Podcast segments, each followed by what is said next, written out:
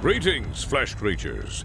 It is I, Megatron. On behalf of TFYLP, I want to congratulate you for listening to the most refined collective podcast on this miserable little planet Earth. Yes. Here you'll find knowledgeable fans discussing every aspect of Transformers and beyond. Now, enjoy the show while I continue my path to complete conquest of all of you miserable biological entities. Predacons, terrorize! Transformers, defenders of truth, terrorize! Hi, welcome to TFYLP, episode 552. We are live tonight. It is Monday, October 30th. I'm Lucas. I'm joined tonight by Rob. Hello. And Peter. Forever Destron. And Phil. Weren't we just here? Right? Yeah, exactly. Well, you know, we had to shuffle some schedules around because apparently someone decided to take an extended vacation here, so... What a jerk. Right? So... This is very deja vu feeling. Is it as cold in Tennessee right now as it is in Kansas City? It is cold today, yes. I don't know if it's as cold. You got back from Florida and you're just like, oh my God, what's going on? It was okay Saturday. Like, we got back Friday night and it was still fine. Saturday it was fine. Yesterday it started to get cold, and right now it's 40 or 39 outside, which, you know, it's not freezing yet, but you know, it's cold. So yeah, I assume Peter's still sweating when he goes outside. It's 80 degrees out right now. It's 10 p.m. and it's 80 degrees out. Like 60% humidity. No, it's not nice. It sucks. Florida sucks. Burn Florida to the ground. Suck. But you know what happened in Florida last weekend? TFCon. Is there a convention or something? Not last weekend. 2 weeks ago. That was last weekend, like a week and a half ago. Not this past weekend, but last weekend. The previous weekend. That was the last one. No, don't. No, that's semantics. Semantics. I went to a convention. It was a good time. It was a good time. I was there, and you were there, and you were there, and oh, you know who wasn't there? Fearless Leader over here wasn't there. Yeah, that guy. You know why? Because he's a piece of shit. He's afraid of Florida. He's afraid of Florida. I don't blame him for being afraid of Florida. Florida sucks. We love you, Lucas. I mean, I've made this argument successfully to my wife a couple times now when they've had TFCon in LA to go. It's like, oh, you know, let's take a trip to Disney and I'll just go to a couple days of convention. So apparently my wife is conned to this and she's like, no. I'm not going to your Transformers conventions anymore, Lucas. Fool me once, you know. So time to get a new wife. I brought my whole family, and they didn't go to any theme parks or have any fun. I forced them to do nothing but Transformers. It was outstanding. I was living labor for you. Yeah, I put them to work. I was living the dream. Yeah. See, when my wife came, they like literally, my wife never set foot on the dealer floor. She's like, like she's like, if you need me, the pool's right over there. Like, me and the kids rented a cabana or whatever at the pool, so... Nope. Mine worked the table. Lucy was table goblin for most of the weekend. She hid under the table. And, like, she was doing that to begin with just because she's 13 and it's a place to lay down, right? And I told her, I was like, you should take your hand out. Like, you know, you'll see, like, sometimes, like, at the Chinese restaurant, right? They'll have the little cat coin boxes where the little hand comes up and brings the coin in, you know, as the piggy bank. I thought I was like, you should do like that to the toys, because one of our friends was set up at our table and he had some of the like loose bins out in front of the table and people would dig through it. And so she started doing that, and then she was just grabbing people, and she did that for hours both days. So that's how she entertained herself. I have no clue what my wife was doing. She was just reading, I guess. She likes to read. She's a nerd. They did go to like a show at Disney Springs, a Cirque du Soleil show one evening. But for the most part, they just milled around and, you know, just chilled. So they didn't hate it. Yeah. But I mean, lots of people did go to Disney both before and after from our group. You know, so like if you're, well, I mean, your wife wouldn't have had anybody to go with at that time, but if she wanted other cringe nerds to go with before or after, could have made that happen. Did anyone go to SeaWorld? No. We were right next to it, like literally. No one goes to SeaWorld. They have roller coasters, though, it turns out, which surprised me. They do, which is all I care about. People don't go to SeaWorld out of principle after the whole Blackfish thing. Oh. It's just crazy. I don't know if that is, but that's another day. There's something in Florida that like people avoid out of principle. Yeah. It's the there was a documentary about a decade ago that came out talking about how the orcas are all abused at all of the Busch SeaWorld parks. So then Anheuser-Busch sold all their parks to someone else, some venture capital people, and it didn't solve anything because it's not going to solve anything. And, you know, and then the pandemic happened. So just gate entry stuff is down at SeaWorld. Well, yeah, like when they were originally going to do the convention in Orlando, wasn't the hotel like right by Universal? In 2020, I think, maybe. Yeah, the 2020 one, like, I think it was going to be, was it the DoubleTree or was it, what was? This was the DoubleTree this time. And it was, but I think there's another DoubleTree, and one is by Universal and the other one's by SeaWorld, I think. DoubleTree. Yeah, because I saw some people, I saw people on Facebook, I guess, getting confused and going to the other one. Whoops. So... yeah. There's a lot of hotels in Orlando. You like. There's a lot of DoubleTrees. There's a lot of Hiltons. There's a lot of Marriotts. You need to be specific about which one you're going to. And even then, your GPS doesn't know how to get you actually into the place.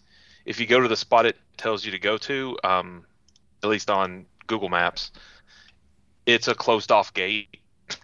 And so we actually, technically, I kind of went to SeaWorld because we turned around inside like their entrance thing, because that's the first right you can make after missing the hotel, and then come back and you'll find where the fuck to go into the parking lot.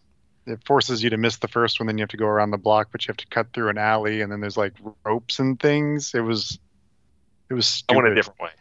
Okay, but like we were confused once we found the entrance to the parking lot, because there's two gates to actually get to any parking spots, and then everywhere in the, like the lobby area are signs that say no parking, fire lane, no parking, fire lane. And we found out later that that means you just can't park in front of that sign. You can park in between the signs, because that's what everyone did, because how the fuck else are you supposed to go to the lobby and actually get something to go through? You know? Okay. This is Florida. There are no actual rules. When the cops yell and scream at you, you say, okay, okay, and you pay attention for the 5 seconds that the cops are paying attention, and the cops get distracted by something. Ooh, shiny crime. Let's go harass someone. Then they go harass someone, and you keep doing what you're doing. They won't be back. Cops are dumb. Especially in Florida. Yeah. So, yeah, that was just, the place was weird. That layout is weird. And then it was more like a hotel. I mean, it was nice. It wasn't like, you know, like a roach motel by any means. But, you know, it's more like a motel because it was all external. There's no, like, interior halls. It was just this big square, and all the pools and stuff were in the middle. And like there was like some putt-putt and a couple other things to do if you wanted. I have no idea how you actually got balls or clubs for any of that, or if it costs money. I'm never tried. But well, there was a big tower also in the middle that I walked past every day, but never actually went in. And that was like a normal hotel. Yeah, but none of us were in that. Nope, none of us were in that. And I got you to tell that was like a business conference area or something where people wouldn't want to go outside. You could tell which part was the old resort, and you could tell that the tower was a newer addition, and the convention center was a newer addition, and the front lobby was built out bigger than originally, you know, it had been. It wasn't bad. It was a good location. Yeah, it ended up, like at first I was like, "What the fuck is this?" But I got okay with it. It did suck though. I was literally the opposite corner from the convention. Most other people were at least a little closer, if not right next to it. I feel like most people were right next to it. Like maybe those filled up first or something. But they put me way out at the far corner. But my fat ass needs to walk anyway, so it's fine. Yeah, the other event going on there that weekend was something for the League of Women Voters. And it was just like those two demographics, like there's no Venn diagram, at least in like visual appearance. It was. I wonder where those. I mean, you just need a room for 5 women in Florida for that. In Florida, yeah, I'm surprised the riot cops didn't come and shut down the League of Women Voters. Just like, what, voting in Florida? No. By women. Suffrage ain't over yet. Not down here. I mean, did your husband give you permission to be here? I feel like no matter what, like a Transformers convention and anything else, like probably won't go together, unless it's like, you know, Comic-Con or something like that. I remember TF Expo that when we did it at the Adams Mark, they had a. I think it was like a women's like a hairstyling convention or something like that. Like they had a bunch of like beauty products and wigs and different things like that. And it was like just that. Did you get a fancy new do? No, I did not. But it was. How do you think he got that long hair? That's a weave. Yeah, the long hair came later. Like there was no crossover. Yeah, that's true. But there was no crossover in the demographics or whatever of the two shows. Well, one of the things they had at the show was a panel where they talked about new third-party products. Whoa. They also had a panel that talked about crazy Transformers merchandise and crazy Beast Wars merchandise. Peter, do you know anything about either one of those panels? No evidence exists that those panels actually happened, so no. Actually, a lot of evidence exists that those panels happened. At least one of them, because people were recording Rick throwing toilet paper into the crowd like streamers, and people were fighting over it. I have photos of that. It's pretty good. Rick is a good showman. You know, when Anna did her panel, she actually came onto the show and, you know, kind of did a synopsis of those panels. But somehow, apparently, we can't do the same for Rick and Peter, huh? I would love to do that, but I don't have a copy of the panel or whatever. That you made? Yeah, I probably threw it away or something. Cause... I mean, like, it was just... the one I went to was the merchandise one, because that was before the dealer room opened. So, and I worked on the floor the whole weekend. Mm-hmm. And it was, for those curious, it was just... there's Rick throwing some toilet paper for our video. You can watchers see the stream across the top. Mm-hmm. Yeah, it was a really good picture. He caught one in motion. Yeah, it was a great shot, Peter. But it was just like all the dumb crap that got merchandised. Most as part of I think the 2007 movie. Yeah, first movie. Mm-hmm. Like, just did you know rock climbing gear got merchandised? Because it did. Yeah, did the carabiners. I have all that. Did you know that they made real fishing stuff for it for some reason? They did fishing kits for the first 3 movies, actually. I have it all in the garage. I like how Rick kept looking over at me like, do you have this one? Do you have this one? Do you have this one? Oh, gosh. You guys. What was the sandals, like the punch-out sandals? Those were neat. Those are from China. It was like a floor mat or something, but you like stepped into it and popped the sandals out, the flip-flops out of Shockwave's face from the third movie. It was very odd. Yeah. There was a lot of, why does this exist? Yeah. Chinese stuff, you got to wonder though, is it an actual product, an actual licensed product, or is it just something that got made? Because there are no rules when it comes to a lot of stuff out there. Yeah. And Peter, you were telling me one thing there. He was talking about, you know, Rick was there during some of that time, and he like stopped a speaker from getting made because he's like, "This is stupid. There's no point in this." But you were telling me like they actually went ahead and they still made like 2 or 3 other speakers, just not that one character. Yeah, so he was not very successful. Well, they didn't stop the whole line, but they stopped the one character because they were going to make a Megatron 2 foot tall or 3 foot tall. He thought it was dumb that they were making Megatron over Soundwave, right? Yeah, yeah. But they made other non-Sound Waves. They made Optimus, and they recolored it into Magnus. And then they released the heads by themselves, so you can get the big giant 3 foot tall one. They were on BBTS for a couple of years. They eventually got clearanced out because they were like $1,000 or something ridiculous initially. Can you believe that in 2000, I think it was 2008, 2009? Can you believe that they didn't sell at $1,000 a pop? I can't believe they sold like at all. High-end speakers? No, these were USB speakers that plugged in, and it was like the speaker itself was only the Optimus head, but it attached to a 3 foot tall body, so you could have a 3 foot tall non-transforming, non-posable Optimus Prime in your room, and like, hey, what's that? That's really cool. I remember Transformers. Like, it's not just that; it's a speaker. Listen to how shitty it is. And it was $1,000. Terrible. So did you end up getting it on sale? How else are you going to listen to Linkin Park? Yeah. You want it to crawl in your skin. Did you ever get any of those? Yeah. I actually missed that. So, yeah. You call yourself a collector. I know. Right. And the dealer, much like last year, the dealer room was also popping again this year. It was insane. If you brought stuff to sell, you did pretty well. If you didn't do well, you need to fix your prices because it should have went well. I didn't bring a lot because I was going on the cruise afterwards, and Orson doesn't live that far from me, and we pass him for holidays anyways to go to in-laws. So anything I didn't sell, he was going to take back. But I only brought one box of stuff, and it was a big box. But I sold all of it except one item. And our friend brought 5 tubs of loose figures, of mostly loose, some boxed. He was down to 1 tub by the end of the weekend. I mean, that's insane. I mean, granted, like none of that was like stock we bought, right, to sell. So it's just stuff we were done with, you know, which you don't really care as much about how much you get for it in those cases.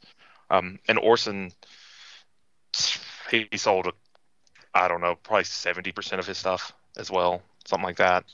I mean, you know, he'd be able to tell us the exact number, but it was teardown was like 20 minutes, if that. You know, it was really quick. But that's where I feel like you guys do it right, because there are a lot of people that, you know, bring some like high-end, high-price stuff that or stuff that may be overpriced, right? And then it doesn't move, and they complain about it or whatever. Whereas, like, if you guys are bringing slightly used stuff and pricing it right, yeah. I mean, I had some like old third-party stuff that had been sitting on eBay and not selling, and I sold it for what I would have gotten after eBay fees, and I didn't have to deal with shipping, so like it was very cheap. Right. You know, it was. I saw some of the stuff I was selling elsewhere on the floor, and my stuff is $20-$30 cheaper, you know, but it's gone now, and I wouldn't have gotten any better on eBay at the end of the day and had to deal potentially with somebody like complaining about something, you know. So, Peter, how much did you sell of your stuff percentage-wise? We sold 2/3 to 3/4 of everything that we brought. It was delightful. Unfortunately, the boy bought some of our friends' stuff. So he brought that here. Get out of here. Get out of here. You're making noise. Anyway. Jeez. So. And then he didn't have cash. He's like, I need cash to buy things that I don't need from your friend that you could have just picked up at any time from down the street. And so now he's grounded. Now you're grounded. Yeah, you're grounded. Not only could he have... He didn't know that, but he is. He is totally grounded now. Double secret grounded. You also have it yourself. Yeah, it'd been funny if you had it for sale, Peter, and he bought it from someone else instead. What's messed up is one of them was a scrap heap from the 2010 reveal of the Shield line. He bought that from somebody else. The other one was a Wreck-Gar from the Generations line 2010, and he bought that from somebody else. Did he buy them from Walker? Because I know he was. Yeah, because I knew he was having a Junkion purge, and he had a. This is why he's grounded. Oh man, hey, it was funny. These things you couldn't sell at your table. I need to borrow money from you so I can buy these things from your friend's table 15 feet away. He had better prices than you. And he had upgrade kits on those. Oh, that's right. Over. Yeah, he was big into the upgrade kits. Yep. You can look at me all you want. You're still grounded. Yes. I remember I had some of those, the Made in Japan kits. I don't know if that's what Walker had on his. Was it? He had the Junkie on Blacksmith production versions. I had the Made in Japan resin kits.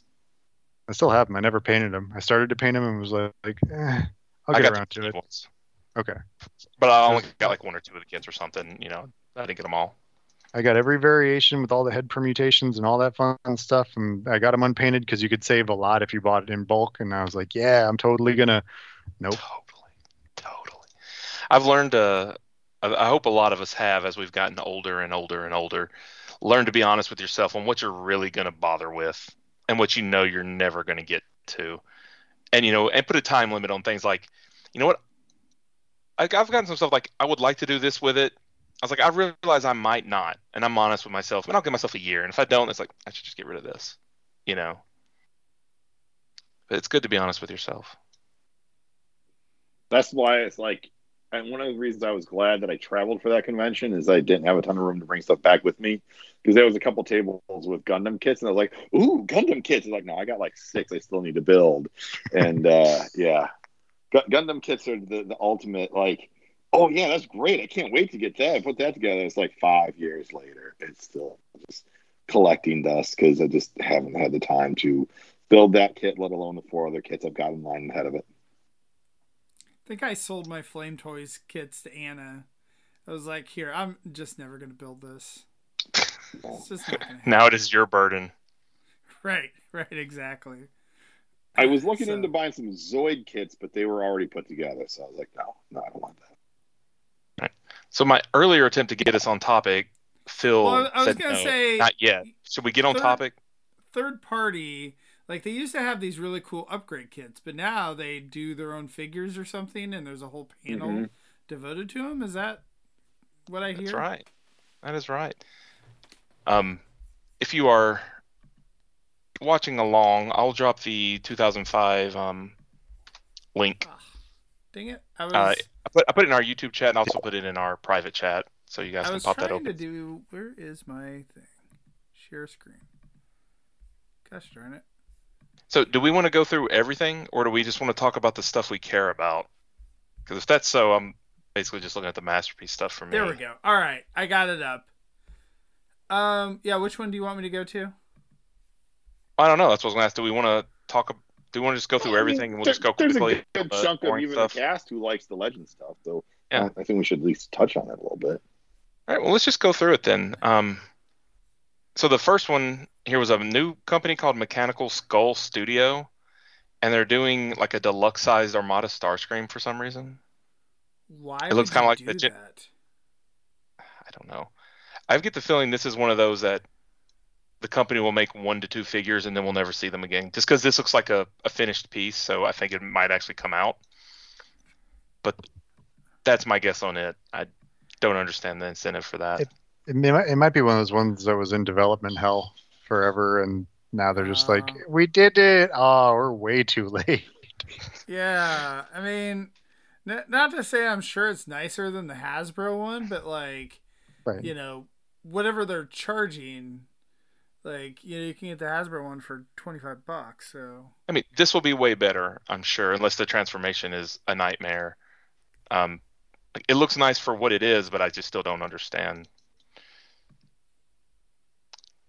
So the next was Collection Space, another new company that I don't understand. Well, I guess I understand this figure. I just don't want to understand it.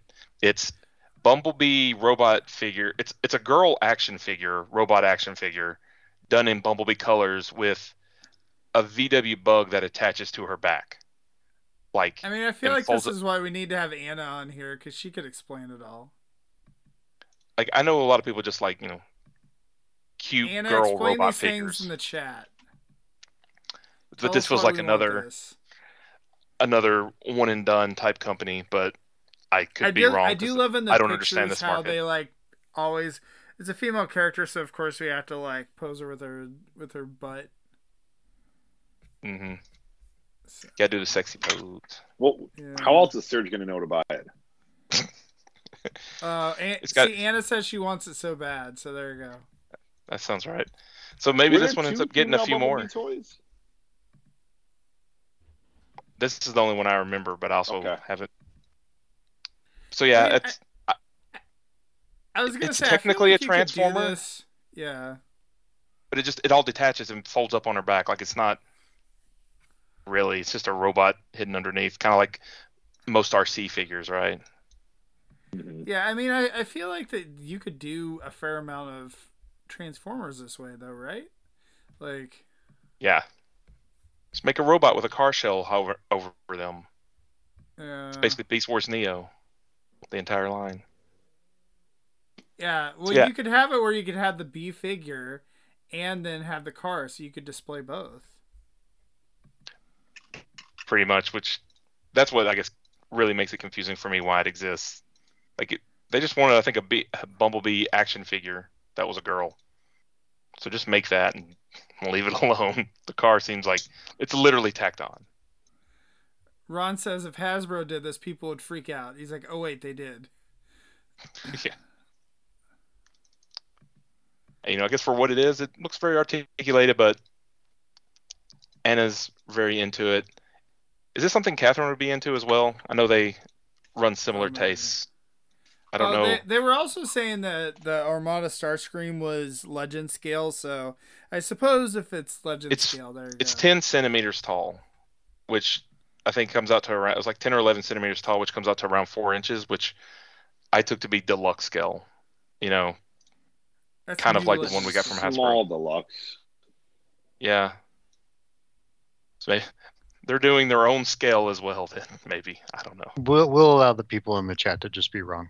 That's fine. Mm-hmm.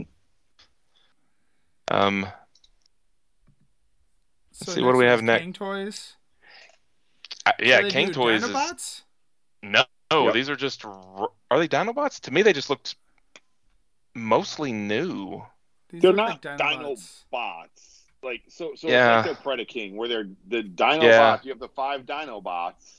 The 5 dinosaurs that the Dinobots all turned into, but their own sort of take on them. And I don't think we've seen colored versions of them yet. They had it on display, I think, at a Chinese show the weekend before TFCon. I think they've got like 2 or 3 that they've got like actually physically sculpted. But it's neat looking. Again, it's something that kind of looks like Dinobots, but not quite, and also looks very pointy. They're huge. Yeah. If I'm like, there's no measurements with these, but when they show them in pictures with real things, they look like they're pretty freaking large. Like the Swoop, it just has a huge, huge wingspan. Yeah. Which usually Swoop is the small character of the bunch, and that is not a small Swoop toy, but there's looks like a pretty obvious slag version in there. Yeah, you got the, like I said, the 5 dinosaurs the Dinobots turned into: a T-Rex, Triceratops, a Brontosaurus, a Stegosaurus, and a Pterodactyl, Pteranodon. And then you've got a Spinosaurus is the 6th one of like the big scale. And then I think they've got like 2 small Ankylosaurus that make the feet, sort of like how the Predaking had 2 wolves that made the feet for that one. Oh, this is another combiner? Like Predaking? Yep. So they're making the Beast. Yeah. Oh, here we go. Yeah, they actually have a prototype of the Beast. Whatever show, like you said. Yeah, that Chinese show. In China, yeah. Yeah, but you're right, Rob. That Swoop just looks like a freaking behemoth. Yeah. Talib says that they believe they're doing a legend scale version of this set as well. Again, just like they did the Predaking. Yeah. Yeah, this looks really cool. It looks really nice, but I have no need for it. Oh, yeah, no. But, yeah. I mean, I think that, if you're going in that route, I know Catherine picked all those up. They look like really neat display pieces. So I think, if this is the focus of your collection, I mean, they look pretty darn cool. I find it interesting that, their Predaking was a pretty big departure from G1, both aesthetically and in some of the members. And this feels like this is even more of a deviation because, you know, there's Dinobots that don't belong and, you know, some extra things and even more stylized, I feel, than even the Predaking was. So, yeah, everyone fought so hard to get closer and closer and closer to either toy accuracy or cartoon accuracy, and then Kang Toys is like, you know what? No. We just do whatever we want. It's all pointy and sharp. It all looks like, was that series Zoids? It's like Zoida King and Zoids-ish. Dinozoids. Have fun. I mean, the fact that they're doing this tells me that their Predaking must have sold well enough that they feel they can do another set. So, they, I mean, if the people that love them, they really like them. So, game on, go for it. Definitely. Yeah, Catherine spoke very highly of it, but I think, you know, to your point, Rob, then she got to a point where she's like, I don't know what to do with this big monstrosity of a toy in my collection. Yeah. He's a big boy. And this is why Legends are a thing, because then you're like, oh, well, I guess if they're making Legends version, I'll just get that instead. This is America. We can all just get bigger houses. Just get more rooms. Idiots. God. If you're poor, why don't you just buy more money? Jeez. America. All right. Next was Make Toys, and all they had was Slipstream. What? It was their Slipstream exclusive, which is the one mold that they have anymore, and make 8,000 variations on. That was already sold out. You'd be nice. You'd be nice to Make Toys. One of these days, they're going to make enough money to finish some stuff. It's going to happen. I have full confidence. It's going to happen. I'm not letting the dream die. We can hope. I know that there have been rumors to try to get the rest of the Headmasters. The Headmasters, yeah. Going, with their designs or picking them up and resuming them. Some people said that they were getting like incoming soon notices or something. Yeah. Yep. There were emails in either late July or August that said like, it's coming this month, and then just radio silence. Which or not. Yeah. I mean, I'm in. Let me give you my money. I feel like we would have heard at BotCon either formally or informally if they were really like in the mail. Which TFCon. What'd I say? BotCon. You said the other thing. Man. Oh man, I miss BotCon. Actual BotCon. Yeah. Yeah, I feel like we would have heard, and we didn't hear anything like that, which tells me it is not officially happening yet, but I'd love to see it. I mean, who wouldn't? You know, or everybody can just make fucking Devastators again for the fourth Devastator war. Isn't spoiler alert! Spoiler alert for later on. Right. Do you like green and purple? Boy, have I got some toys for you. Yeah. So there's another new company. Is this another Legends thing? Robot Toys. Yeah, it's another new company. To me, it looks like Legends. I don't see sizes with it. They're doing a Beast Wars and Megatron and Primal. Sure. Okay. Cool. You know, it's another. I wonder if they'll get more than three figures out. I did like that the their Primal is named Caesar. You know, little Planet of the Apes reference there. Yeah, they're kind of like Cybertronic for anybody that hasn't seen them yet or whatever. You know, they are more metallic looking and not, you know, animal looking exactly, but yeah, Ron says they're Legend scale. Okay. I mean, they look Legend, so. Oh, is Ron Talib? Mm-mm. Okay. And next up was Metagate, who has their what's her name from the Bumblebee movie? Shatter. Congratulations on them to managing the Triple Changer on that. I have their Pterosaur that they did, and like it's not a perfect figure by any means, but the fact that they made a Pterosaur that is pretty screen accurate in both modes, because like I would have said that's kind of impossible. How do you do it? And well, that's one way to do it, right? It's how they did it. I think it's fairly clever in that. It's not a smooth transformation, but I still think it's pretty clever. So I don't know. It's interesting. I think that's only their second release, unless maybe they had a couple other things that I missed, but. They have that Drift that I don't know. And then a Drift as well. Yeah, if that came out, a Age of Extinction Drift with the helicopter and Bugatti mode, and I've heard a lot of people say very, very nice things of that. The pictures I've seen look great.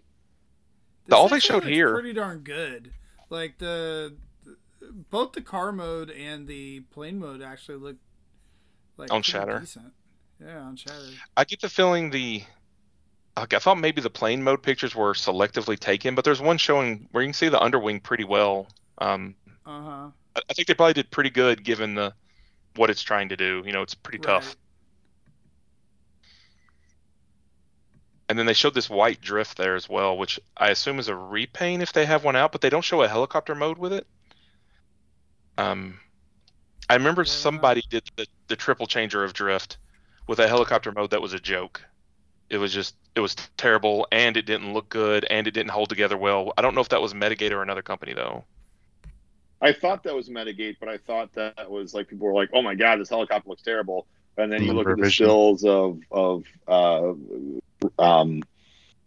Age of Extinction, you're like, oh, that's how he looked in the movie. Oh. Yeah. Oh, yeah. Ron is saying it is Metagate, and they're the ones that did the Drift repaint as Bludgeon as well. I thought the color scheme looked really, really good on that mold. I don't know that it's something I'll pick up, but I do like Bludgeon's color scheme a lot.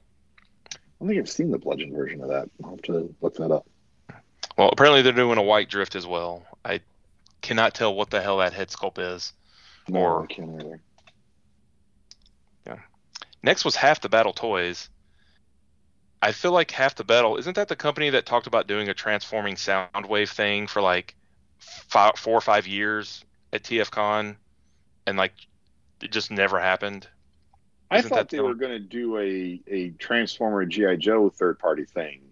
That's what I was saying. That's what I meant. The Soundwave Kiss Tank is what I meant. Sorry. Oh! I thought this was like a Hound Vamp thing that they showed a prototype for.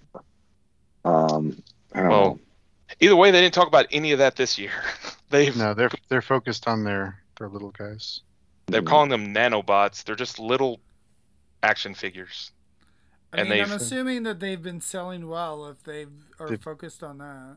Yeah, they've been selling really well. Anna has a bunch of them, as I recall, and they are scaled to work with your Titans and your Arcs and your Nemeses, and they're like seriously this tall. They're like a centimeter tall tops, and they're posable, and they're cute. And you can They have a picture next to one of their thumbs, and the cliff jumper is the height of his thumbnail. That's and he does not have long nails, so. Yeah.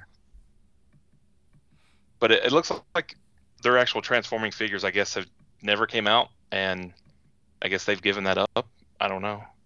They made a big Chaos Hammer as well for Unicron. That looks pretty neat.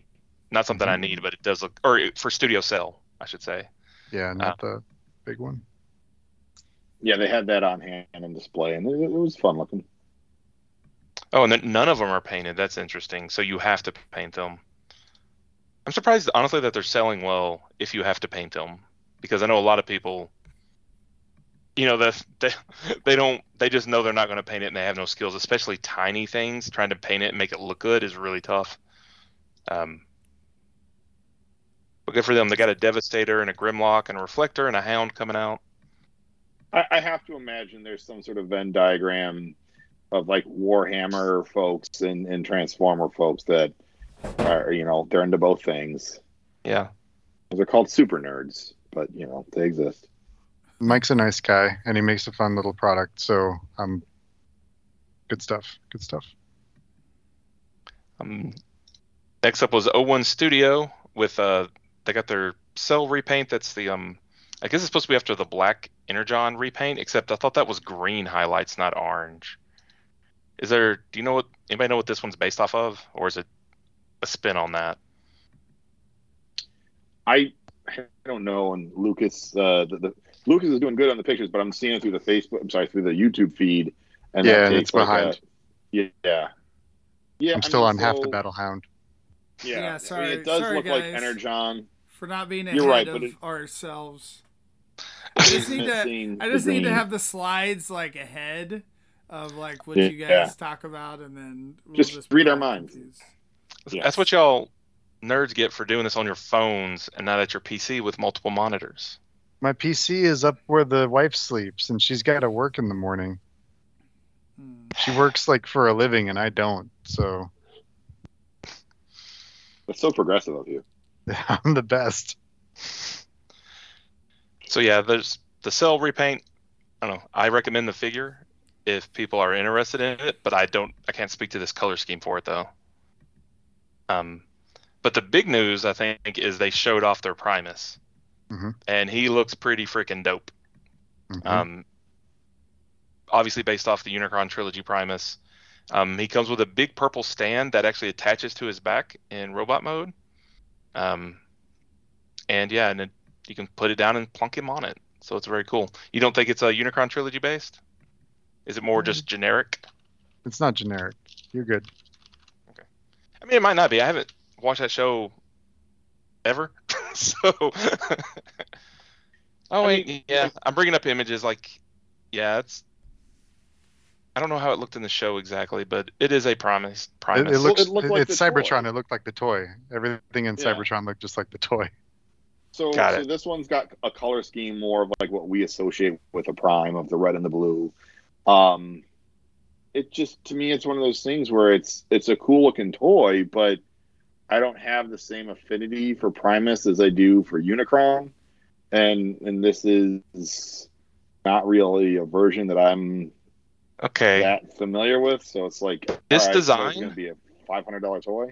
This design and color scheme is based off of the one in Transformers: The Ultimate Guide. If you look at that art, it's that. Yeah, the DK book by Furman or whatever it was.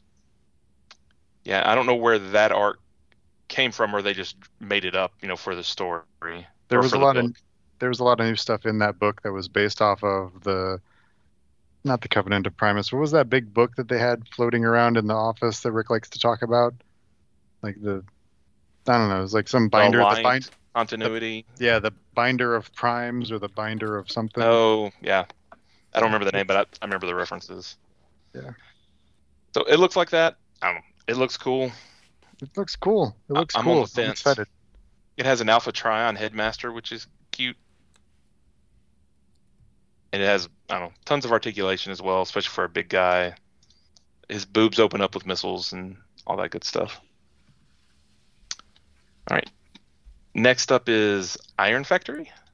Uh-oh. I somehow lost my share screen. Hold on. Yep. I don't have a lot to say about Legends. It looks like they're still going strong with their samurai line type stuff. How they are is baffling. The Fallen here is the first thing they got, and to be honest, with all the flame effects, he looks pretty cool. I don't know how large that is. It looks like a bigger Legend, as far as... he's very much on fire. Everywhere, all the time. Yeah, I mean, I've always thought the Iron Factory stuff looks great, even some of their earlier designs. Their samurai stuff, when Catherine's gone through it, looks fantastic. It's just not something that I have ever, dipped my toe in. And at this point, it would be very expensive to dip my toe into one more thing. And, especially feeling the need to go back and, buy some of the older pieces. But again, they continue to look good. I know Serge bought a few of those pieces when he was at the show this that weekend. And he's kind of getting into that a bit, but he's also very much a renter. He's a renter, but also a dude who's like, I don't have a ton of space. So when you're still in your parents' basement, you got to be, judicious. I mean, I think it's okay to learn to be a dabbler as well. You don't have to collect. The Fallen is number 72, and they also have a Sideswipe, which is number 73. That doesn't mean you have to buy all 73 of them. I think the Fallen looks, because he's on fire, looks pretty dope for a one purchase, right? They probably have a couple else. I think you can pick and choose and be happy. The Sideswipe, I think, has a real cool-looking car mode. I think the robot mode looks pretty blah, though, to me. The thing is interesting. How many of the Iron Factory figures are they redoing now? So they don't. I know that Sideswipe definitely came out before in their older style, but then I don't recall if some of the other ones that they've done recently had come out. I mean, so they did all the Dinobots before, but they weren't really Dinobots. It was it was like War Within, but it was like they were much smaller and just like not the level that they are nowadays. But yeah, like a lot of their figures, like I guess now they're kind of just redoing the characters that they did however many umpteen years ago. That is one cool thing with Iron Factory too, is that they have been around for a decent amount of time now, and it is cool to see the evolution of their designs and see the toys get better and better. And there's not a ton of third-party companies that you can say that about. Right. Well, I mean, I appreciate the Iron Factory guys too, just because if I recall, like the price point of these, because like, you know, a lot of the Legends figures, you know, we start calling them kind of mini masterpiece, but then they start kind of having masterpiece prices, or at least old masterpiece prices. And so it's like, oh, I don't know that I need to spend $100 on like a Seeker or whatever kind of thing.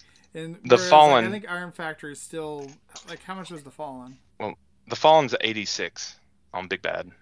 Oh, so, but the Sideswipe is $43. Okay. Which, you know, for third party, that's not too bad for a figure, you know. But you compare that to a deluxe from Hasbro, which is, you know, $25 at Walmart. But yeah, you know, like I'm thinking though, their Sideswiper, like $40 is about like the price they had charged like back in the day. Is this Fallen figure, like, do we actually have a size of how big he is? Because like I'm he's thinking, definitely like, larger. If he's the same size as, I'm trying to think some of the bigger figures that they had. The recent Grimlock was larger. Yeah. Yeah. I mean, the Fallen looks both taller and broader. Yeah. He's the same price as about the same price as their blue transmittal tube Megatron they did, which, you know, looks to be a larger figure as well. It says it stands 4.6 inches tall. So I would assume the Fallen would be comparable, but, you know, I'm reading tea leaves. Yeah. Scorponok, I think, was another one that they did too. That was larger. So let's see. Magic Square is coming out with a SD Prime. I mean, I feel like this has Anna written on it, right? It's kind of a. I like the look of a lot of SD stuff, but this one just doesn't do it for me. Maybe that's just me. I mean, it still has that cute look or whatever, but it just looks a really, really kibbly in some way, and like just lots of little gaps all over the place. And then the truck mode, it's kind of cute because it's just like super box, but I don't know. It ends up, I don't know, close but no cigar for me. Yeah. To me, it has like a very.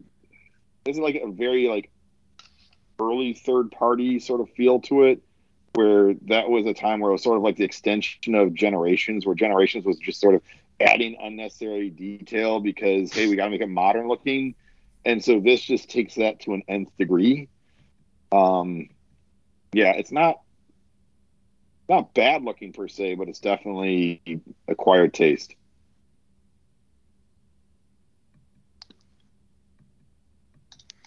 I find it surprising that that's all Magic Square had, because I don't know if maybe their Legend stuff is slowing down or not. But New Age. I mean, the thing that's hard is sometimes like they don't always put them in the third party panel too, so like they might still be working on it, but yeah, it's just not in the panel.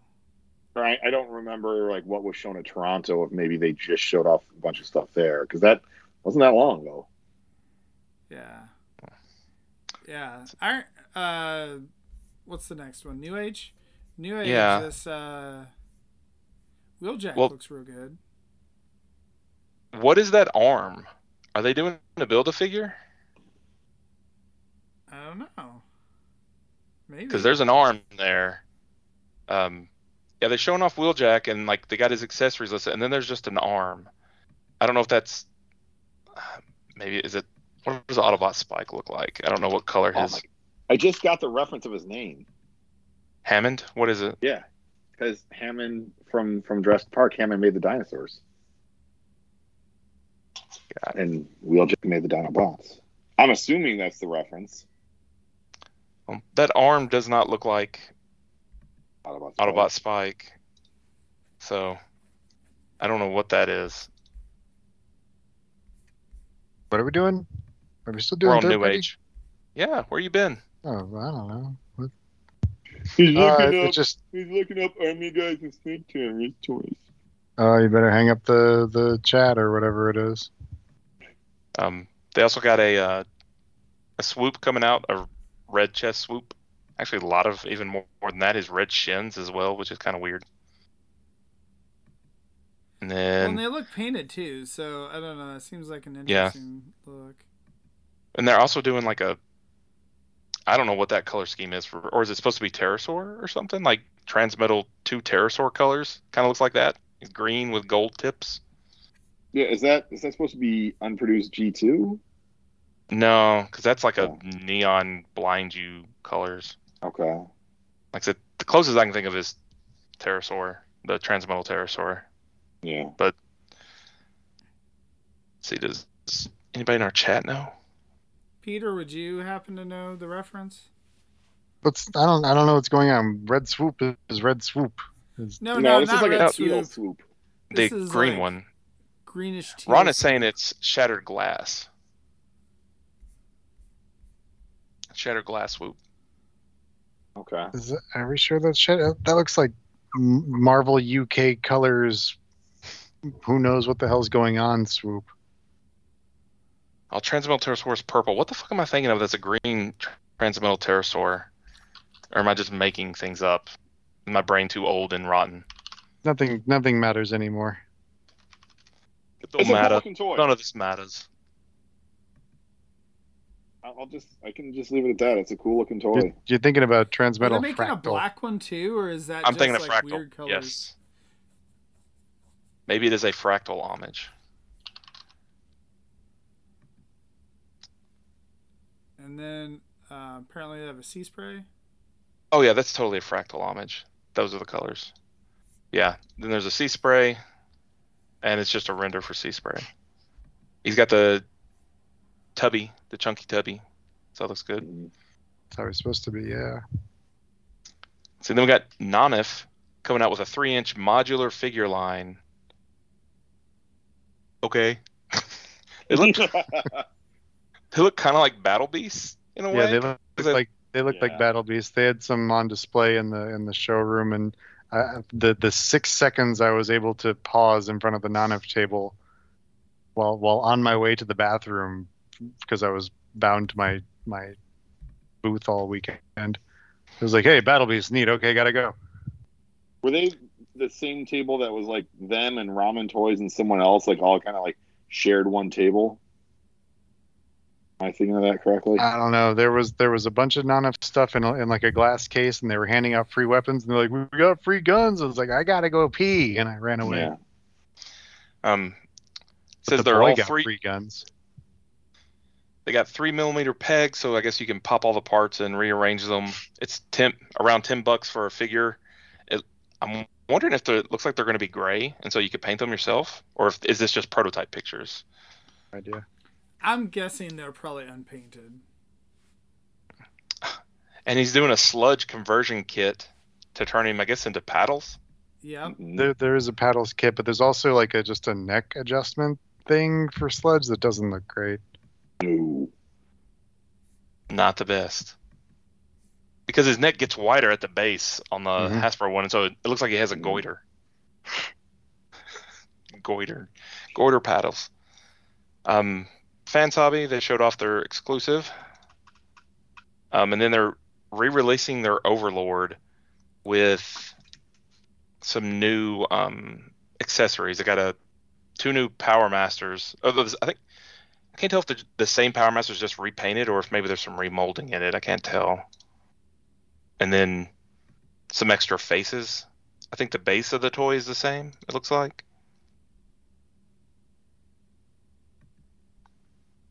Actually, yeah, I think that is new molded backs on the Power Masters. So I don't know. It's a cool figure. If you have been interested in that figure, it might be a good chance to pick it up if you haven't got in already. The doozy. I mean, Carnifex is big, and their Overlord is even bigger. Yep. Yeah, it's a big boy. Yeah, he big. He comes up to, I got him right here. I'm looking at him. Like, he's up to, his head comes up to, like, the Decepticon logo on Titan Black Zarek. Or Scorponok, for that matter. He big. That ain't small. And they're showing him off also with their Hydra and Buster. Mm-hmm. They definitely look good together. I'm still on the fence on those two. I want to buy them, but I also know there have been other designs that I feel are more show accurate, and I'd rather have those. But I don't know if those will ever come out before I die, if at all. So I'm going to go with the American versions myself. Well, I want all four, ultimately. Oh, okay. But I want them all as show accurate as you can get. Yeah. For all those times Darkwing and Dreadwind showed up in the show. God. But did they show up in all commercials? They showed up in a commercial, yeah. Yeah. I didn't know if they showed up in maybe Headmasters at some point or something. It's been too long. No. God. When do they show up? They show up in something, right? I swear. Not in the U.S. They show up in a commercial. That's it? That's really it? That's it, yep. In comic books. Yeah. Oh, comic books are just, you get three colors and paint entire slabs that color. Yeah. Because that's what Marvel did back in the day. That's what Neil Yamtov did. And he was Marvel. He was Marvel. He was Mr. Marvel, yes. Stan Lee was just his pseudonym. He put the Stan Lee skin on to go out in public. Excelsior! Apparently another repaint of Naval Commander, huh? Yep. They got a purple one. And they're doing the blaster minicon combiner. I always like the minicon combiners just because I like things that combine. Yeah, the Requiem blaster. Good job. I could not remember the name. Oh, that's one of my favorite names ever for a toy. It's a dope name. Yeah. All right. X-Transbots. There we go. So they're showing. They got a Dante repaint that's green with a darker green with yellow bits. I don't know what that is. They're saying it's Shatter Dante, so maybe it's Shatter Glass Inferno. I don't know what that color scheme would be though. And they got a bunch of repaints for their Punch Counterpunch. Yeah. So they got like the Goodwrench car that literally just says Goodwrench on it, and has the GM logo. That is a bold move. Right. See if it works out, Cotton. Yeah, looks nice for what it is, but and then they got Dole Fresh Fruit car with Good Yayer. Yayer. Yayer. Wait. So good like yayer. They're willing to do the right. They're willing to do the GM logo and all that, right? But like somehow Goodyear, they're like, nope.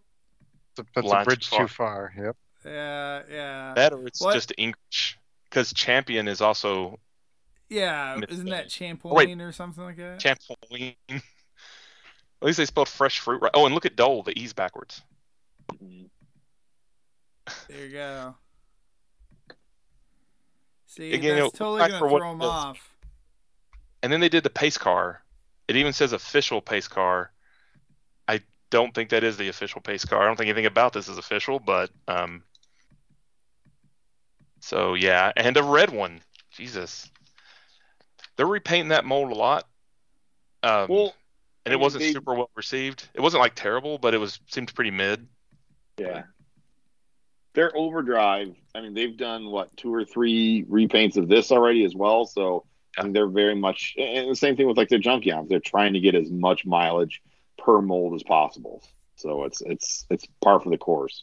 I haven't transformed this yet, Rob, but car mode is beautiful looking. I was getting the Japanese version, and so I haven't gotten mine yet. And it was at the show. The Japanese was on the floor. Yeah, it was. Yeah. I really wanted to pick it up, but I mean, I have it pre-ordered from Show Z, and it's cheaper from there. And I am a patient person, so I will wait. There are a bunch of those Junkion retools and repaints just sitting at the Chosen Prime booth. I don't think anyone was already bought them. I know you have them. I think that's the point, is the people who want them ordered them already, and now it's just like... I got some... I don't think this is insider information, like Earth Secret or whatever, but like when he makes these, like there's minimum runs that they have to be met, and the things are they can do different colorations of them at the same time, but the toys have to be made together, and that's why like I was like, how is he doing 6 Junkions at once? And that's how they run them all at the same time, but they can do different paint apps, and that's fine. And so that's what I think some of this other stuff is, because they're doing more runs of stuff, and they need more colorations to try to find ways to sell it, you know, because everybody that wanted this color has already got it, and so they need something else to fill it out.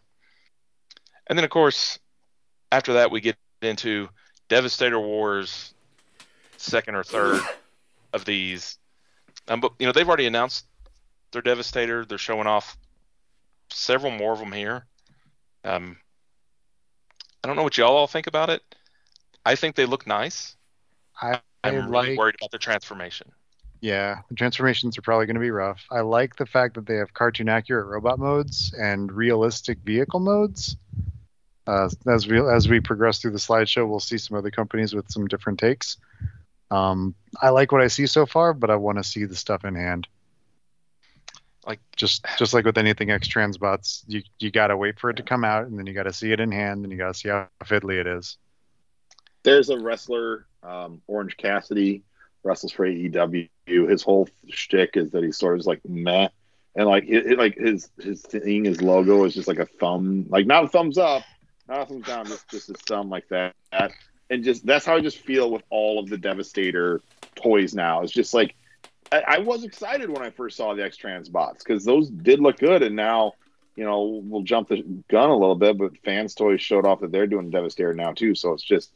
Again with the Devastator, like, oh, yeah, Devastator. Well, thankfully, Fans Toys has finished several combiners already, so we can honestly, tell. Fans Toys can go fuck themselves with that move. I'm not surprised they did it, because they've done this for years now. Anytime another third-party company announces somebody, they drop, hey, look, we're doing it too. Yeah. See you in 8 years. They have the render ready to go. Yeah. Wait, hold on. So the Gravedigger... X-Transbot almost looks like in order to transform it, combine it, that you actually have to screw it into the other piece. Like which one is Gravedigger? It's like one of the arms. Scavenger. What do you mean screw it? Like I'm just looking on the arm piece or whatever, and I swear it almost looks like that you would have to like use screws to connect it to the other chest. I think that slides in. And we've seen enough of, and I think they're even in this slide deck here, the Devastator for XTB is going to have combiner parts. Like, I don't know what they're going to do with those parts. Like, are they going to try to make it look like stuff fit toes or whatever?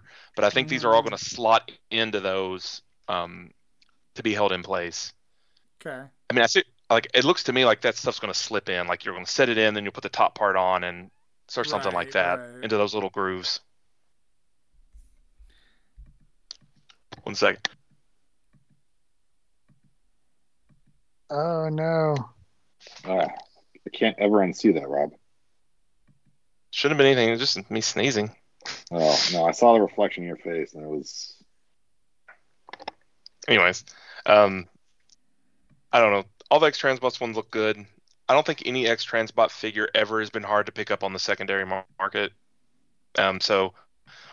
I feel okay waiting to see how these turn out in hand, because ultimately I'll have some set of these, but I like G1 and G2, and one company I'll get G1, another company I'll get G2, and I think every company's probably going to repaint all their stuff except maybe Fans Toys, because they've never finished a set. And the schedule came out for how they are planning on releasing some stuff. Yeah, and like they pushed the Devastator figure ahead of finishing other combiners to the proposed schedule that got leaked, just to try to crap on X-Transbots a little more. And then and I think they also want to get people to buy it before they see how their combined modes turn out. Like, is that thing going to stand? You know, their Bruticus and or their Minosaur and Superion. Yeah, I figure I'll own some version of X-Transbots. I want to see how it comes out to know which one I want as G1 and which one I want as G2. They're big. Yeah, no, they. I mean, the individual ones are definitely MP scaled, and so this can be a big boy. They have Wide Load here with their Inferno. Long haul. Jesus. Sorry, they called it Big Load, and at this point, it's all jumbled together, man. I've lost it. You're grounded. You start combining the third party names with the official names. Well, Wide Load is the little dude. Bot. Yeah, the throttle bot. And so it is a name. It's a name. Wrong one. It's just not that name. Oh, there's Ron. How much do you want to bet? Long Haul here will be repainted into Wide Load at some point. Though. At some point, there'll be something. Yeah. So they said. Apparently, the combiner is going to be 522 millimeters. What is that in American units? That's 52 meters. I'm sorry, centimeters. That is 20. That is 20 inches in Freedom units. Okay, thank you. Yes, that's not super big. Yeah, how big are the other combiners for X-Transbots? They're that big. The current Minosaur is just a smidge shorter than Moon Studios' Raiden and Toy World's Devastator. It's just a hair shorter. And then you have MMC's Bruticus that is a couple of heads shorter. And then, of course, Fans Toys, who knows? It's probably going to be really short because it's going to be so heavy it's going to crumble under its own weight and just be like a pile. So... that's my guess. It's going to use a self-crushing soda can. I don't know. X-Transbots one looks great. I hope it holds together well. And I hope the engineering isn't more than it needs to be. They also announced they're doing a tiny Predictabots, which just pissed people off because people are like, where are the rest of the Predictabots? And they're doing... an Ironhide and Ratchet that no one asked for.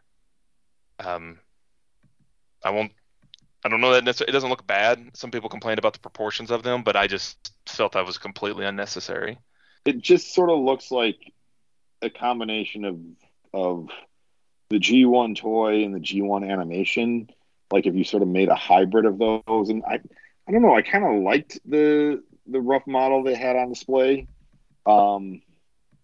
I don't know. Other people I was standing next to looking at were just like, oh, that's like circus ugly right there. I thought it looked okay.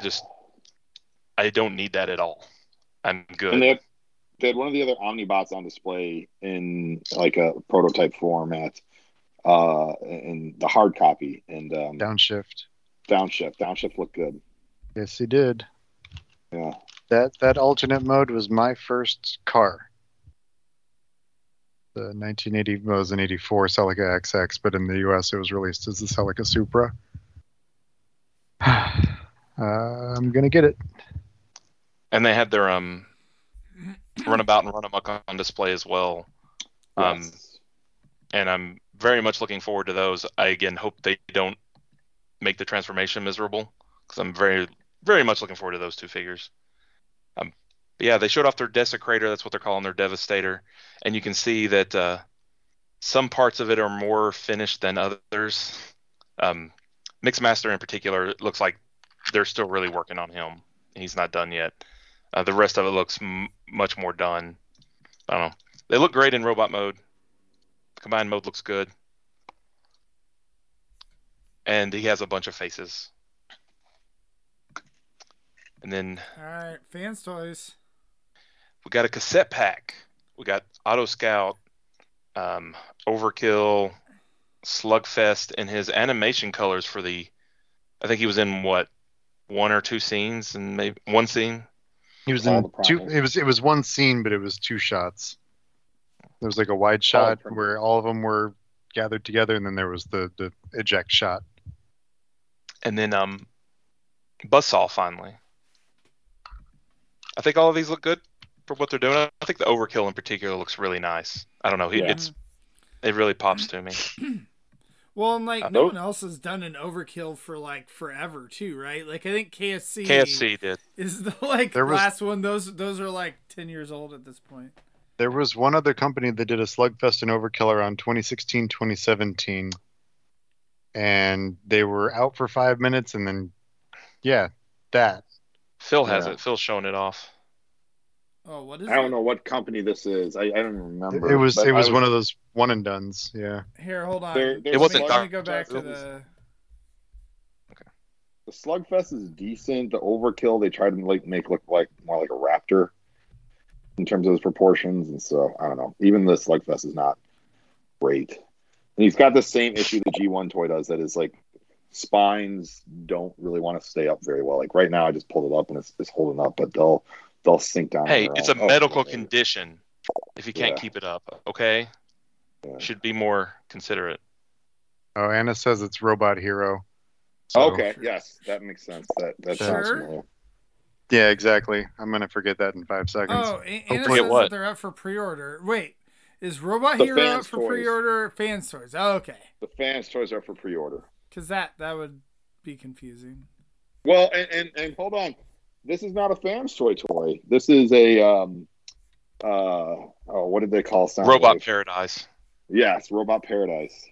But they came in the same slide deck as the Fans Toys stuff. Yeah. So they got lumped in Fans Toys, and then the next thing is this 4-pack. Yeah. Totally different. They showed off their Sound Blaster, who is coming with Ratbat. Mm-hmm. I understand why companies do that, but they can go fuck themselves. I'm not buying a $250 Ratbat. No? And we have an official one, too, and the official toy is great. I'd like to have... I'll buy pretty much any version of a Masterpiece cassette, and I'll just keep putting them on the shelves. But I'm not going to buy a Sound Blaster just for that. I think I used Takara for my official Sound Blaster. I don't know. If you don't have that mold, and you didn't want to pick it up for Soundwave, I think it's a great figure for what it's worth. So if you're interested in it, now's a great time to pick up that figure. And if you don't want the Ratbat, hit me up. But what kind of person would not want the Ratbat? Who doesn't like a politician that turns into a bat and a cassette tape? A lot of people just hate anything that's like movie or after. So they'll be like, oh, Black Soundwave, that sounds super cool. I remember Black Soundwave. No, you don't. Yeah, I do. You don't know. Yeah, dude, I totally have 3 of them. But this bat guy, I don't even know. Yuck. And we'll just throw it in the dumpster. He's the architect of the car wash of doom, so... He is. You need to back up. And then, of course, they started showing off their Devastator. Wait, they have a Devastator? I know, right? Huh. He looks really good. Fans Toys? No. It looks great. I don't know if this is renders. I assume it's renders, but oh no, it also shows it next to their Galvatron. But you can render stuff these days to look photorealistic. You know, it's a hologram. It's on tour with Tupac. But no, I guess if it really is going to release before their other stuff in a few months, then I guess it could definitely be a production sample. Yeah, I don't know. This actually kind of looks like a production sample, so maybe... Yeah. His robot mode looks great. I think his vehicle mode is not as great. Like, the claw looks really not good, and honestly, the front half of the whole thing looks pretty not good, in my opinion. It's fine, right? It's kind of an interesting take with, how they did that, because, most of the times they flip down the arms on the back, and instead they're flipping down random pieces. Well, those random pieces, that's how it looks in the cartoon. It doesn't look like the arms. It looks like 2 little angly sticks, 45-degree angles. I've been waiting for somebody to try to do that. It still doesn't look like the cartoon model looks so jank. It's so derpy. This is the closest we've gotten to it yet. But, is it going to hold together well? I think they've shown off some renders of the full thing somewhere. Not in this slide deck, but I don't know. I don't know if I... it's hard to trust it given how they've done on the other combiners, especially it took them, they haven't been able to do five pieces in forever. How are they supposed to do six? Right. I did enjoy that someone made a meme of this leg with the Christmas Story lampshade. Saw that. Yeah. That made me chuckle. What'd the meme say? It just was the picture of the leg with the lampshade, i.e. the Christmas Story leg lamp. God, so thick sometimes. I thought maybe there was more to that. No, Mastermind Creations. Oh, hey, look, they've got like a Voltron line. That's cool. Who would have thought? Yeah. Unfortunately, it's a repaint of the worst figure in that line. Right. But pretty much all the exclusives sold out. Immediately. My understanding. Yeah. I was right across. Got rid of a lot. Yeah. I was across from Toy Dojo, where they had the remainder of not the Huntsman, but the other stuff. The Joker, and the tape, yeah, mm-hmm. And the Swarm, the initial 10 a.m. Swarm or whatever it was. It was like, vroom, and everything was gone. You know, that bubble burst fast. Yeah, since I was working the floor, that was the one exclusive I wanted to get. I mean, I wasn't crazy. Like if I hadn't gotten it, I'd have been fine. Although I believe they're online. My understanding is you can get them online pretty easy right now. I haven't double-checked that. But yeah, I went over there and picked one up, and then like an hour later, people were like, oh, is that for sale? Because, I had it behind me, something to fiddle with in the show. I'm like, no. It's like, they're already sold out. Like, okay. I was surprised. Yeah. Yeah, and it is sort of funny, like the thing that's already sold out. They were supposed to put it up for sale on Monday. Like, oh, we're going to put it up for sale on Sunday instead. Like, yeah, this is really sold out that you have, you can just put up for sale a day early. It didn't sell out was that Huntsman. It did not. It did not. There were a lot of them over at the Chosen Prime booth. But it sold out online on Monday. Did it? Or whatever day. Yeah, whatever day they put it out online, it sold out within like an hour or so. Which one was the Huntsman? The Predator, Machine Wars Predator. Repaint of their Darkwind or Dreadwind. Yeah. Oh, okay. Or Darkwing Dreadwind. Well, no, this one was Marksman to go Darkwing with Dreadwind, which was the repaint. It's the G2 Soundwave. Yeah. It's one of those. I think we talked about it a couple weeks back. It's apparently a good figure, and I love homaging that stuff, but it just doesn't work for me because it's too large of a figure for the Predator. Big. I don't need Masterpiece Predators. But I will take some Masterpiece Predators, but I want them this tall. Well, hey, it looks like Studio Ox is doing a Wing Thing. Or not Wing Ratbat. Thing, but Ratbat, I mean. Which means they'll do a Wing Thing. They'll do a Wing Thing at some point. I mean, you know what I want? I want actual Wing Thing. I want actual Action Master Partners from one of these companies. Robot Hero should get on making those Action Master Partners. Just make derpy little friends to go with our deluxes. Impossible. Oh, it's just something while we're talking about Ratbat from them. I did pick up these at the show. Yeah, I have Wing Thing. I've got them sealed to the card. What do you want from me? You're grounded. I've got the Masterpiece tape pack. I've got whatever you want. Fine. Do you have a Grandis? Sorry, what are you talking about? No, some dude. It's the one thing. One thing. But yeah, I picked up their Rewind and Eject at the show just because I hadn't gotten around to it yet, and they are really good. So I hope Ratbat is more like everything except their steel jaw. That's all I want. And then they showed off their Hotspot. He is a blocky, chunky boy. And they've now gotten some shade of like, are you going to finish your combiner? Because they're showing a completed Defensor with two Streetwises and two First Aids. And it's like, that's other than like the very early render, we haven't seen anything of Groove or Blades. Yeah. And so that's, I don't know, that's concerning. And it's been a long time since Streetwise came out and First Aid. I can't remember which one came out first that ran together, but and they're both Aids was first. Yeah. And they're both such good figures, so mm-hmm. And then of course while they haven't finished that, they've showed off their Devastator as well. That's right, people. All three companies still doing Masterpiece figures have a Devastator coming out now. Well, there you go. You know, we asked for a Masterpiece scale Devastator that was like more, you know, like animation accurate, and here you are. I don't think the MMC one fits that bill though. Like the individual robot modes will probably be good, but the combined mode I think looks pretty freaking bad. His upper thighs just look weird to me, and I don't know what the fuck's going on at his waist, but that is not the Devastator waist at all, like either toy or cartoon. Weird. And they're going with almost like a key lime sort of green. I don't know if that's just the color in that in that slide, but it's like that is it's just not quite right. Not key lime. It's more of like a Homer Simpson. It's radioactive. Yeah, exactly. It's like my eyes, the goggles do nothing kind of green. I don't put too much stock in that just because this is obviously still renders. Yeah.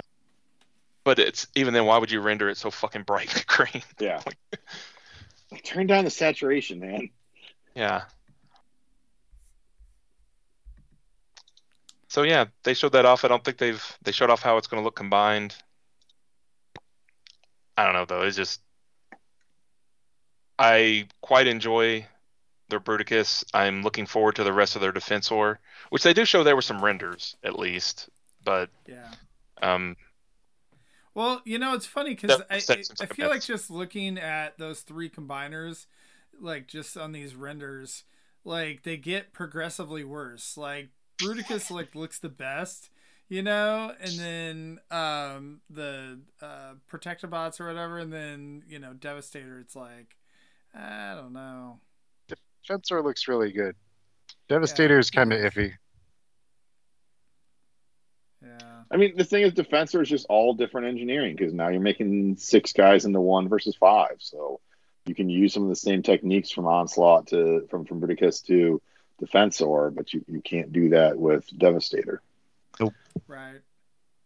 Ron says that he thinks Hotshot or Hotspot. He says Hotshot. I assume he means Hotspot. Looks bad.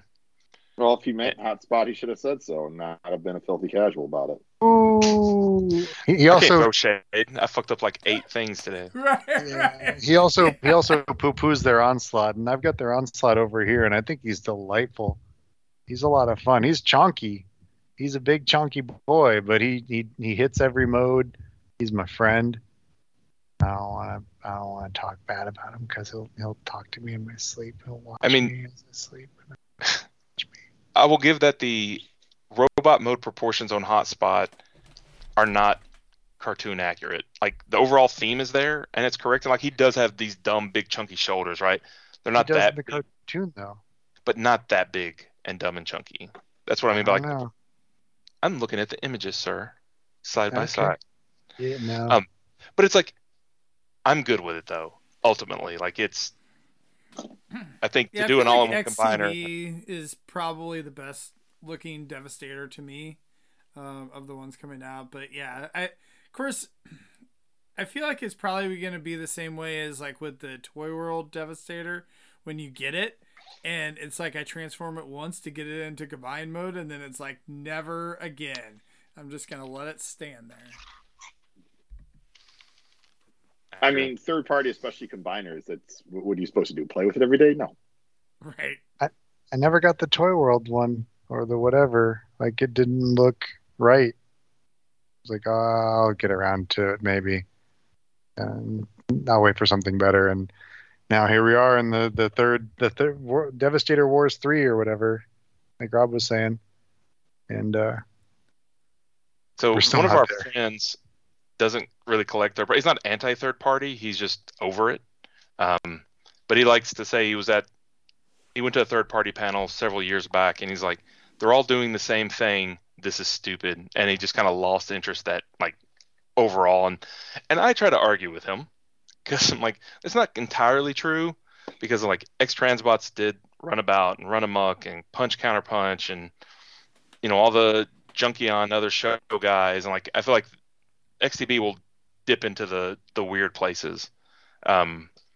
But it doesn't help them when it's like everybody's doing Devastator now. It's like, you sons of bitches. You're hurting. Well, like, do Computron, Predaking, Abominus. Like, there are other combiners, Road Caesar. Like, there are places to go instead of let's all fight over the early combiner guys. But most of the people that are going to want to dish out lots of money aren't going to want to dish out lots of money for a Road Caesar or a Lyo Kaiser, right, or even an Abominus, because that's all after the movie. That's Gen 2, when they're just wrong saying dumb stuff. And, listen, if you don't want to shell out money for Abominus or Computron, then you're stupid and you're wrong. Yeah, get out of here. Well, like, I feel like for, you know, someone like Rob, right, where you're like, oh, I want to give these third-party companies my money, but it's like, you know, like you were talking about waiting for XTB, right? Well, are you waiting for XTB to release all of them so that you can, like, make sure that the combined mode's okay? I mean, same way with Fans Toys or whatever. So then it's like you're sitting there waiting, like, 4 years or something like that on some of this shit. And if everyone is doing it at once, you're like, oh, I don't actually have a figure that I can buy because they're all doing Devastator. Well, we did that with Warbatron. We waited 2.5 years to finish Warbatron. Then it was like, oh, I did it. I don't want it anymore. I liked Warbatron. I had it for a while. If it Bruticus, not the Bruticus. You know when I sold? Do you know when I sold my Bruticus, my Warbatron when it Bruticus? Fell? At TFCon Orlando 2023 for $250. I sold mine, I think, on eBay years back. It is. You definitely didn't get it near what you paid for it. Those all the generations, you know, Chug classic style combiners, all of those have just plummeted in value. No one cares about them anymore because Combiner Wars took out people that want that scale. Masterpiece people aren't interested in it. The only good thing about it is, like, we got everybody. Yeah. We got everybody in that style. My Unique Toys Abominus is in there. My TFC, Lyo Kaiser, and Road Caesar, and all those guys, they're all in there. Fans Project, Dino King, and Monstructor. Yep. I never bought the Monstructor. I have the Dino King. I don't like it. I like it just fine. It doesn't have to do anything. I got all the shells and everything for the Dino King. I remember you tracking those down for a while, and they were very expensive. And then they all went on clearance, and I felt so good. When some stores had like 3 and 4 of them for $25 a piece, and they wouldn't sell, and I spent $120 a piece on each of them, and it was I'm doing a good job. Wish you'd have told me about that. I would have picked them up at that point. I didn't know they went on clearance that hard. Yeah. They plummeted, and then they all sold out, and then the prices went back up. I was about to say they're probably skyrocketed again. Yeah. I know what you're saying, Rob, but I do feel like between X-Transbot and Fans Hobby, there's a lot of third-party toys that are coming out of characters we've never gotten masterpiece scale toys of, and quite likely probably won't get masterpiece toys out of some of these characters. So yeah. I'm overall pleased with the third-party landscape for the first time in a few years. You know, you said that your toy buying budget, you've just gotten rid of it because you're not buying that many things. Do you still feel that same way after seeing this panel? Yeah. Okay. I mean, like, I'm looking to buy a lot of stuff X-Transbots announced 3 years ago when he did his like big, you know, and everything's like, oh, it'll all be released by the end of 2022 or some nonsense. So like there's stuff coming, you know, and I'll be getting it. But like the only companies I'm really buying from are MMC, Fans Project, or Fans Toys, and X-Transbots. You know, like if Make Toys does something, I will pick it up. You know, if they do something new. But you know, that's maybe a few other odd things here. But like, how much do those companies put out? Not a lot. And I don't buy everything they put out, even at that. So it's pretty chill. Right. Why aren't you a true bro? Well, I know, like, even talking to Fans Hobby stuff, like, I think all the Fans Hobby stuff is really, really fun. But I know, like, as Peter brought up before, like somebody else brought up, like, they're not 100% accurate. And so even though a lot of those are fun, like, you're like, oh, like, do I clear, want it's not to... like... It's not like, oh, it's not 100% accurate. You know, nothing's 100% accurate. But it's just like, it's just their own thing. Yeah. Right. Like, they are very evocative. You can tell who they're supposed to be. But it's more like the old style where that's what we did. You know, it was all interpretations of characters. It's just like, oh, this doesn't look even like, you can't even squint at it in a lot of cases and make it look like a cartoon. I mean, I do think their Hydra Buster are closer in that regard. You know, there's notable differences for me, but it's close. It's much closer than like their Headmaster Juniors, which are just just whatever they wanted to do. Go for it. And again, I'd say that's a company that you can see the evolution of their designs and what they started with their monster bots that I've got behind me there. That those were just big, chunky, puffy, Dreamwave-esque looking figures that are just behemoths of toys. Like, you drop that thing on your toe, like, good luck, you know, getting your toe severed and amputated there. You know, and then, all right, we got their G2 Prime, and that looked more like the actual Prime, but the more original G2 toy, but again, chunkier and heftier. And they've kind of been refining it as they've gone along. And some they do take a little more artistic license with, and others they've been eschewing more to the original design. I'd say has been the trend with them. So I feel like, I don't know if you see on the video feed where, like, you froze, I don't know, at some point. And so, like, you're adjusting your glasses. Like, it was really funny. So, like, your whole monologue there. You're like, actually, their accuracy levels. Yeah. Gotta do the David Caruso, just like whip off the glasses to make the point. Yeah. Like, I find myself conflicted on Fans Hobby a lot because their toys are good. Like, I finally picked up the Monster Bots because no one else is going to touch them. And I really like the figures. They are just big, chonky, fun toys. And I put them in my masterpiece collection. And that's just where they'll sit until somebody does something else. But that's how most of the Fans Hobby stuff is, though. It's like, I know if I buy it, it's immediately a placeholder. And it's just a question of, do I think this can be a placeholder? If it's going to be for 2 years, I'll just wait. If I think it's going to be like 5 years, then 7 years, will any of us be around then, right? So I might go ahead and buy it. You know, if it's as long as it's still a good toy, you know, and enjoy it for a long time. That, I think that's okay. But and don't forget, they got the Unicron trilogy stuff coming out as well, and that's been pretty well received by that fan base. I've really been working hard not to buy their Armada Megatron. It looks so good. I really want it, but I don't know that I want to make space for it, though. But it looks very good. They got a tidal wave coming out to pair with it. I can pick and choose. I would pick Megatron. If I was going to get anything, it would just be that one. I wouldn't get any of the rest. Ron says that he does appreciate, at least with third party, there's no yellowing plastic, like how Hasbro's been. It's been pretty rough the last year or so. I feel that is a bold statement. Like, everything will yellow over time. It depends on how the plastic is made. And people lump third party in as a single thing way too much when it's right. It's a billion different factories doing a billion different things, all making plastic their own way. Yeah. And, you know, and even like, it's dozens of companies, dozens of factories. And it's well, one who knows how it'll turn out. I felt like with a lot of the third party fit, and I guess I can't say with all, but like, I feel like a lot of that plastic with third party has like gotten brittle over the years. Like I've kind of noticed that, like, just handling, like, I noticed it with the Mastermind Creation stuff. I noticed with Voss. Voss is kind of crumbles these days. Yeah, really? But there's like other companies I felt like too, where it's like you handle it 5 years, you know, 7 years later or whatever, and you're like, oh, this, you know, like, this seems a little bit brittle here. But I had that also with Solar Chogokin stuff. I bought their what's that?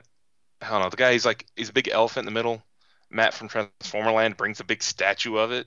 Dan Cougar. Yeah. I bought that toy because it's a fun toy, and I like robots that combine.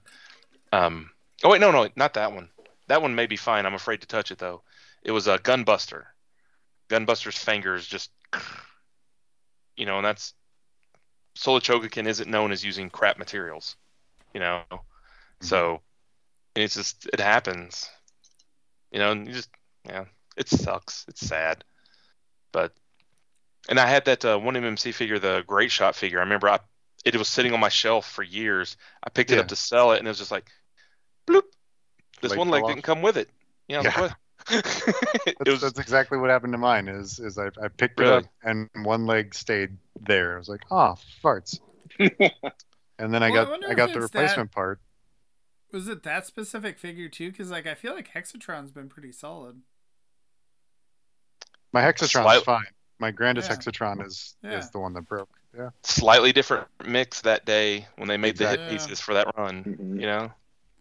You know, where air bubbles got into whatever's shooting in the melted plastic or however it's made, right? That day, and they just all are sitting there broke, waiting for a slight breeze to come by and knock them down. Mm-hmm. I actually sold that broken thing. Somebody bought it. I need to somewhere at some point. I'm sure it sold for probably like $20 or whatever, right? But it's old. I was happy. So, go ahead. I was going to say, Peter and I saw firsthand the frenzy that people will go into for broken toys. It was pretty wild. I literally brought, how many bins? 4 bins of just broken junk. Yeah. Broken junk. Like stuff I had chopped up, stuff I'd purchased, broken stuff I got in head junk donors. Lots. Yeah, head donors and just like things that I don't know, it was a mess. And she dumped them all out into like a couple of really big like black tote things, and we were selling, what was it, $5 for a small Ziploc bag and $10 for as much as you could cram into a Walmart bag, and it was a feeding frenzy. Mm-hmm. People were like pushing each other to like dig through these buckets. So, what are you doing? Yeah. This is literal trash. Like, this one's missing a head. Yeah, the sign says this is all trash. Oh, okay, cool. And maybe the head's in there, and they're digging and digging and digging. It's not. I guarantee you, it's not. Yeah. That's the part I fucking took. Yeah. Okay. This isn't. Keep digging. Keep giving me cash. I'm fine with it. That's awesome. Like by the time that day I had a chance to come back and look through, they were already pretty picked over. Mm-hmm. You know. So, and I just thought that was maybe more how it started. No. I had no idea. That's like. How much of it do you think you sold, percentage-wise, of what you brought of the junk? I have one tub of junk left. I'd say you sold it. How many did you have? Junkers. 4. Just literal trash you can shove into a bag. Yeah, like I ran upstairs because like I've got the customs area or whatever in the closet in the G1 room, and I literally like was just dumping the drawers out into the bucket, just like. I don't need any of this shit. Fuck it. All these customs are abandoned. Fuck them. I'm done. And my man. That. Yeah.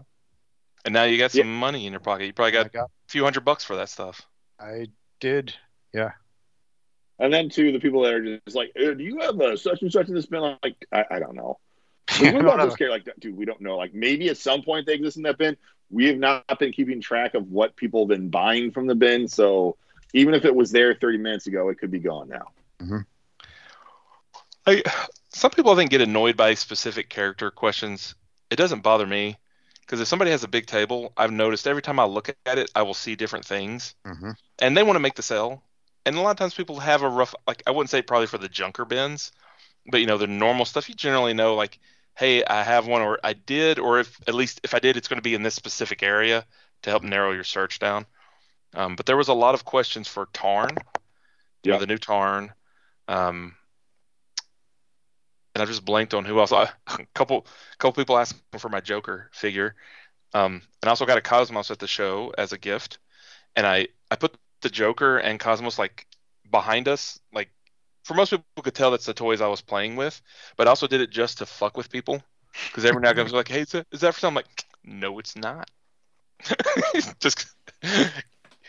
Sometimes you get annoyed with some of the bad. Most people are great for what it's worth. Yeah. Most people are great. There's 2 or 3 groups of people that I don't know how they became adults and think that these are play tables for people to come in and just mess with shit and then just throw it and clump it around. There was a lot of just like handling, like just turning things over, like literally picking up a box and turning it upside down and then walking away. And it's like,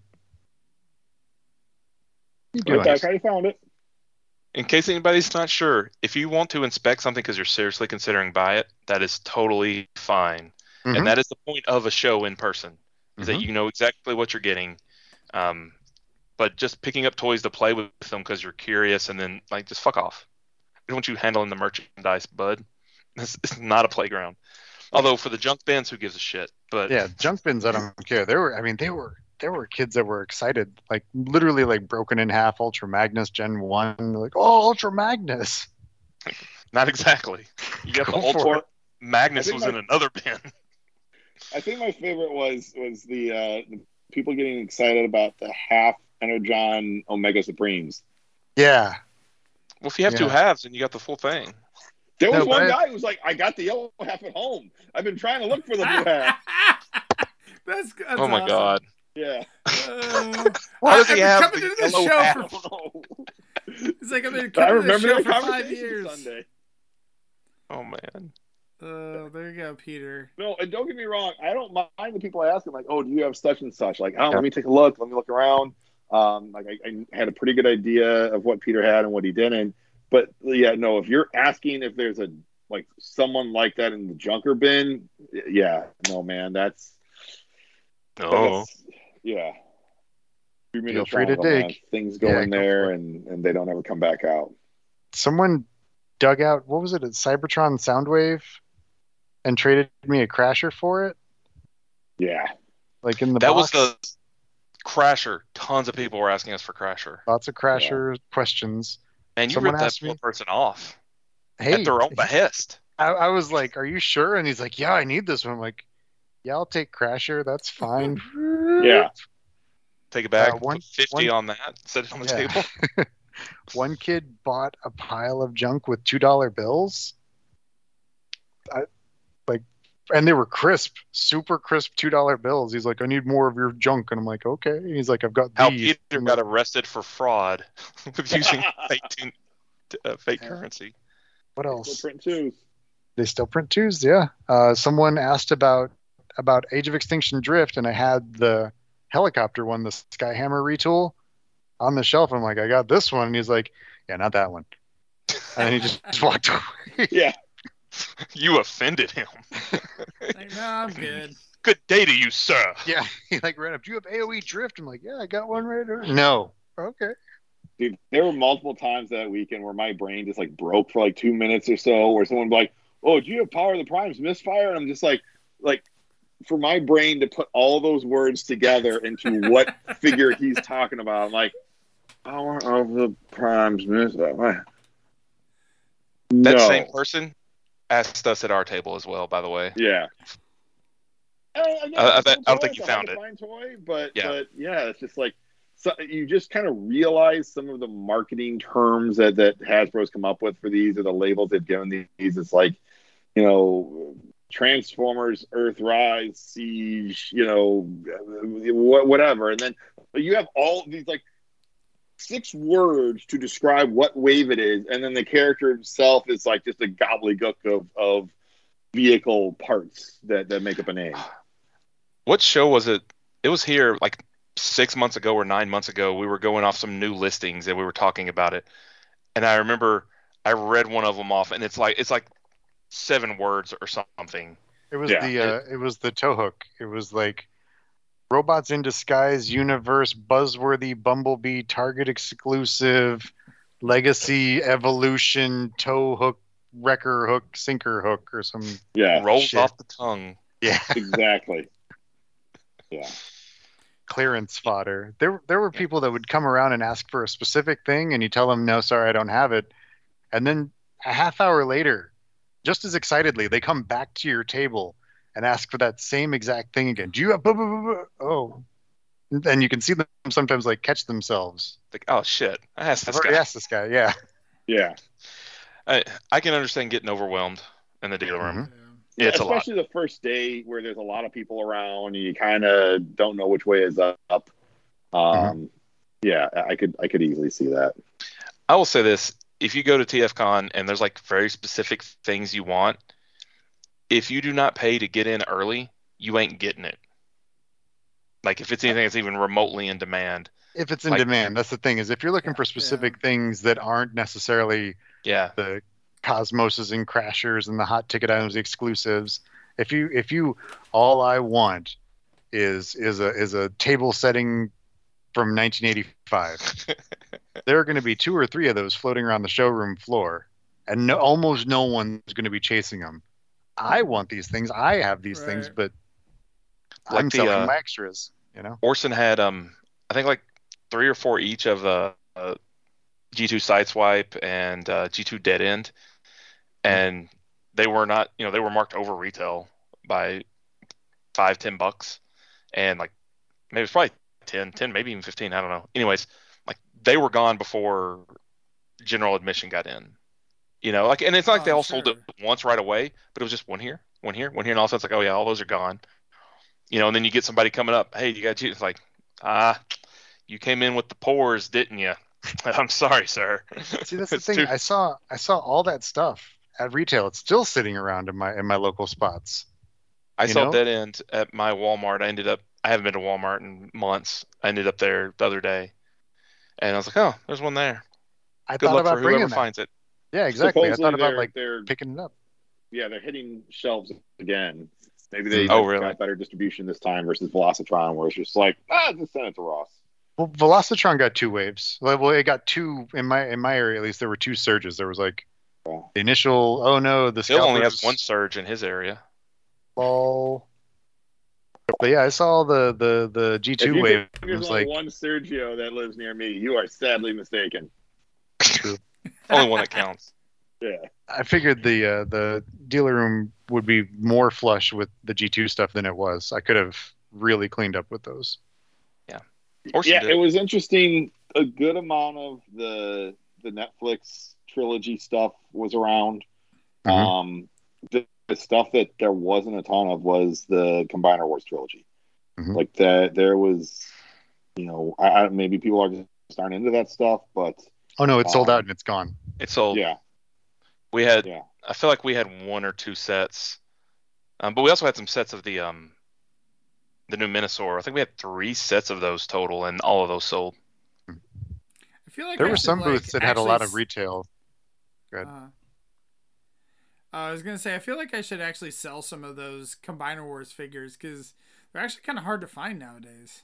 They still command pretty top dollar. Do it before the other sets come out for future combiners because the G2 ones, those sell for pretty high right now, or did they come back down? I think they're still up there. Those were ones that like they hit clearance, then they spiked. So yeah, I don't know what they're that old song. Yeah. Yep. One thing that was nice about the dealer room was the room to walk in between tables. Like, I mean, it was a good sized dealer room. I don't think it was any notably bigger or smaller than what you would expect. It was a good size, but yeah, sometimes there's been that many dealers and you're like, oh, I'm coming home with 4 variations of COVID, you know? And like this time, like there was plenty of room to spread out, which was really nice. It sounds weird to say, but I enjoy the fact that they had a high ceiling room. You know, even TFCon Chicago last year, the ceiling was maybe half the height in the room. You just feel a little more claustrophobic. Nowhere near as bad as when we got stuck in the basement and was the Hyatt in Chicago and Rosemont there. But yeah, this is the big high ceilings help, but the one thing I was complaining about all weekend was just the piss poor lighting. I felt really bad for the Artist Alley people because there was a lot of complaints about that. Yeah. Like not just you, like other people were like had laid out their table, and the lighting is so bad they're like, "Fuck it, we got to." Like I saw them completely reworking their display to try to get their stuff in light because it was just so bad. People were asking, and the hotel was like, "Yeah, it is what it is." I felt bad for the folks that were selling in the Artist Alley. Because... You tell me what kind of lighting you want to put Florida Brides in, okay? She don't just look like an alligator, son. Oh, no. Yeah, it was a good show. There was a lot of retail stuff stuck behind. There was a lot of stuff moved and a lot of stuff stuck around. Not at our booth or at Orson's booth, but I mean, I remember TF Source, who is like my least favorite big retailer by far, just because of some of their practices.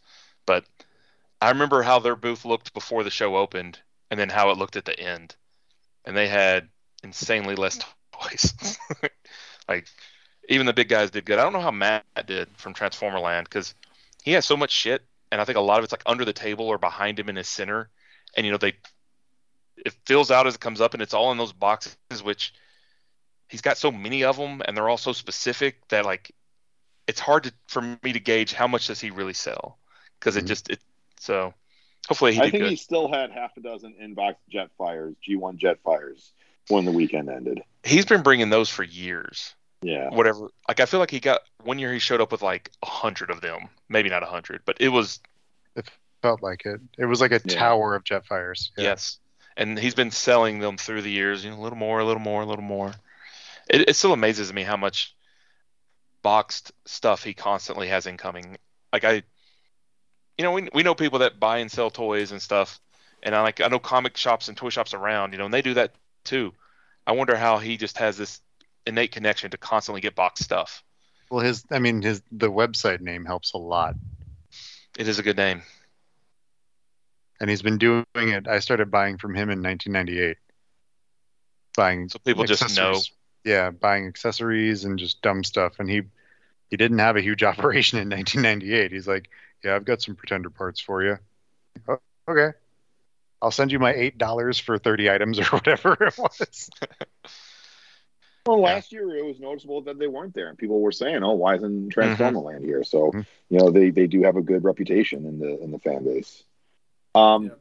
Peter, I had said multiple times that I did not see it. You were there till the show floor ended. Was there any kind of last minute rush of buying stuff? It slowed way down. Yeah, the girl and I, we were talking because between 2 and 3:30, because my panel ended at 2. Between 2 and 3:30, because at 3:30 I was able to do my like just personal walk around, see if I wanted to get anything. There was like no movement. We had people just hanging around, talking, good conversations, just making friends and all that stuff. And it was like not a lot of rushing, like not a lot of people asking for bargains or anything. Just people poking around. I put my rule of thumb for shows like this that you probably make like 70% of your sales on Saturday. Yeah. Again, these are just kind of made up numbers, right?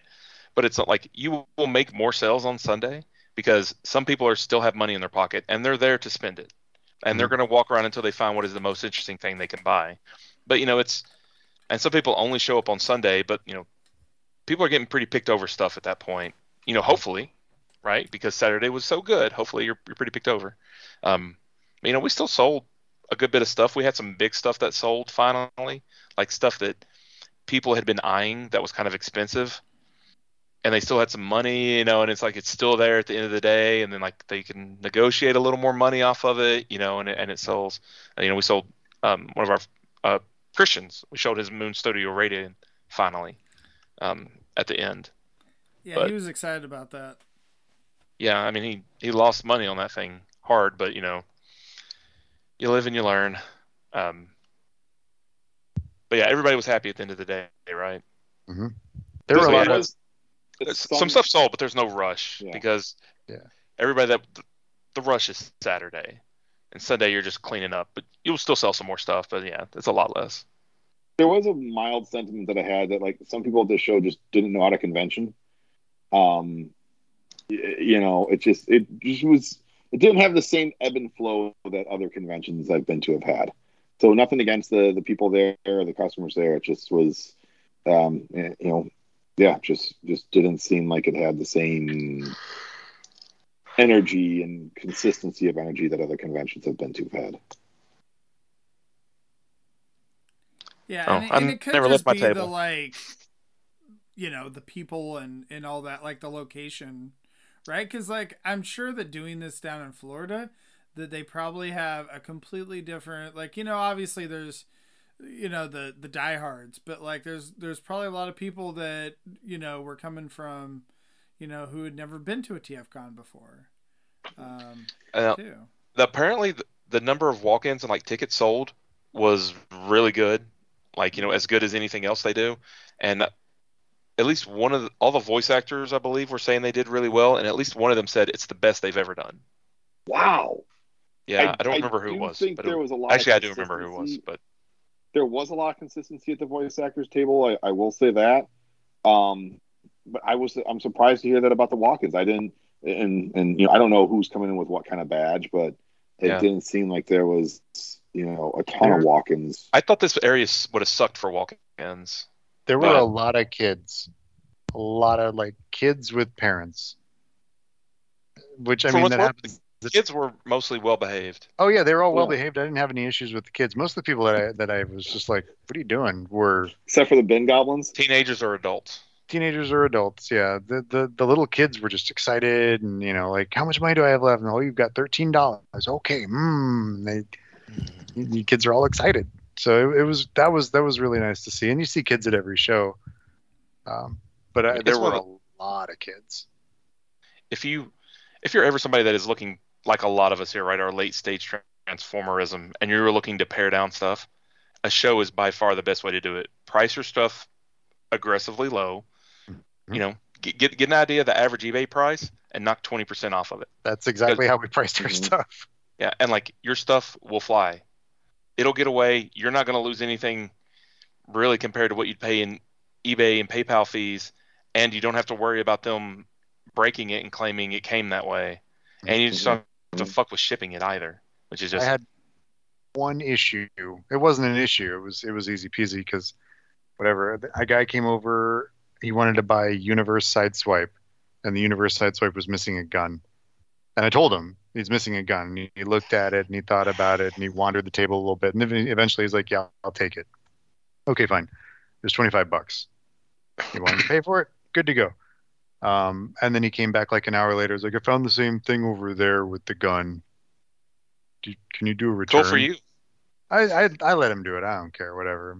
And then it sold again like a half hour later. Like, yeah. There it goes. Bye, Sideswipe. Oh, and... talking about just the core, maybe this is something we need to add to our, like, convention prep stuff. Don't ask people to hold stuff for you. It's because, like, so many people say, hey, can you hold this? I'm going to go get money and come back. You never see them again. Yeah. Like, all right. I mean, honestly, like, we had pretty good results with people saying that. I think we had one or two that didn't come back, but we had, like, three or four that did. Some of them came back right away. Like, they were not bullshitting. Some said they were going to come back and, you know, 30 minutes, and they came back like an hour later, you know, which sometimes maybe you'd already put it back out. Sometimes you didn't. You know, it just depends. But you're just basically asking the dealer to potentially lose out on a sale to, like, there's no benefit to the dealer to hold something unless you're like, if I can buy all of these things at once, I will, you know, type of thing. But come prepared and know that cash is king. Yeah, we're in a better age. Come prepared. If you're not going to bring cash, have PayPal and Venmo accounts, you know, like, ready to go. Most people will take one or two of those. Some people will take card, but card's just going to charge them money. So become PayPal friends and family from a bank account. You know, a guy came over from that direction, and he came over grumping about the previous table he was at. I was like, these people don't even take Cash App.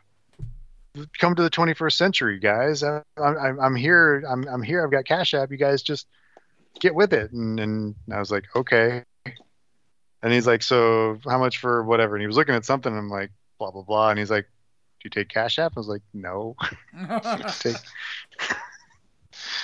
PayPal, Venmo, Cash. And he's like, you guys are killing me. And then he wandered away. And then later in the day, I saw him as I was leaving the bathroom. He's like, you selling a lot with cash? I was like, yeah, we're doing okay. I went back inside. I don't know. My thousands of dollars say yes that I have in cash. Please don't rob me. Right. I get very frustrated with that thing because there's like a half dozen apps. Yeah. And, you know, to have set up for every single one of them, it just feels bass-ackwards.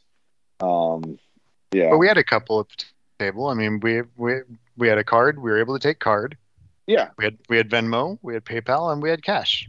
Right. And I think that, to me, that's the thing. I mean, I feel like, you know. Cash up some Zoomer crap. Yeah. I don't know. I feel like if you take a card and you know, and PayPal and Venmo, I mean, come on. Yeah. But that's the thing. I think the point is, like, if you're a shopper, have multiple ways to pay. If you're a vendor, have multiple ways to accept payment. Yeah. At the end of the day, cash is still the best. Everyone wins and knows how to deal with it. Yeah. And it's, you got to get some change, but that's usually it. Like, if I was a regular dealer, I would probably set up a couple more payment apps, like Cash App or whatever. I only set up Venmo to sell stuff to people in the neighborhood, like we want to get rid of some things. That's the only reason I ever made that account. Right. Mm-hmm. But like, I would be okay with setting it up, but yeah, a lot of them are fly by night or just don't. Yeah, you don't want like 8 things that have access to your bank account. You know, you want to kind of. It needs to be proven and be around and have a lot of use for it, or else you're going to forget about it, and it's just vulnerability. But well, I heard that X.com is going to start doing banking, and we should all put our money in X.com, and X.com is the future of everything. And if we don't get on board the X train, then we're going to be left at the X station, and we don't. I'm already there. I'm buying X coin, the new Dogecoin.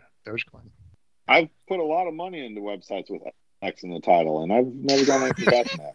Never put money in those. No, you're doing it wrong. Back in the day, before it was.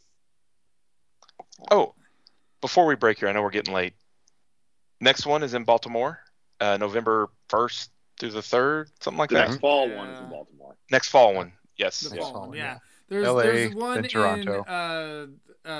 Well, there's one in LA in the spring as well. Yeah, Toronto in the summer, and then Baltimore in the fall. And I will be at least one of them. Come to Baltimore, because that's the one I'm going to. Oh, I'm going to be at Baltimore, but I might end up at one of the others. Oh, I would like to go to the LA or Ontario one. I've been to that one. Canada. Oh, well, we should go. I took the kids up there. Like we did a road trip from Florida to Toronto and back, and we did like a Midwest route up and then an East Coast route down, and we hit 25 states. It was wonderful. Is that really? You did like the Satanic Temple on the way back? That was, we went to Satanic Temple. We saw all sorts of weird like roadside attractions and stuff. Did you have a site that like helped you plan out that route to make it interesting, or did you? I think it was called Roadside America. She went to that site, and you can look it up by state. And it pulls up all the wacky shit that you can find in each state. And you can choose, if I remember correctly, you can choose which highway, which interstate you're going along. So it's like, if you're going on Interstate 75 and you're heading up this way, you're taking 40 or 24 or whatever, look for this shit, because you're not going to want to miss this weird shit. It's the world's largest office chair. And it's like, it's 40 feet tall for no reason in front of this abandoned warehouse. Okay. Denise invited my family to come up and hang out at their farm as well, you know, so that would be fun. Give her a visit and pet her animals, play some of their arcade machines. Yeah. Although the arcade machines may be off limits, you know. He'd be like, oh, cool. And he's like, they're not for play. No, they're not for you. Those. Only I am allowed to play them. But no, they're not. I think it'd be fun to get up there. It might be a good summer thing next year. Mm-hmm. That'd be a fun one. Yeah. But yeah, Baltimore. We've talked about I think Orson is running lower on stuff to sell anymore. You know, it's so much more now just his getting collections. We talked about we might pull together even more, like officially. He reached out to me and already asked if I wanted a table, so we're gonna work that out. And it would be awesome if we had just like fucking like we had like a TF source row. You know what I mean? Of like TFYLP. Yeah, the TFYLP robe of Destron. Yeah. The captured fucking robe of Destron. But yeah. It's cool. You going to come, Lucas? Phil? I'm going to try. God damn it, Lucas. That is not the response. That's the wrong response. That's the bad one. You know, my wife asked me today about like vacation time for next year because she's got to like set all of hers up in November for the following year. I'm like, babe, I just got back from 2 trips. I don't know. Like, just let me get accustomed to this time zone for God's sakes. I'm going to be in Tennessee in January, in Nashville, to tear down the site that I built 5 years ago.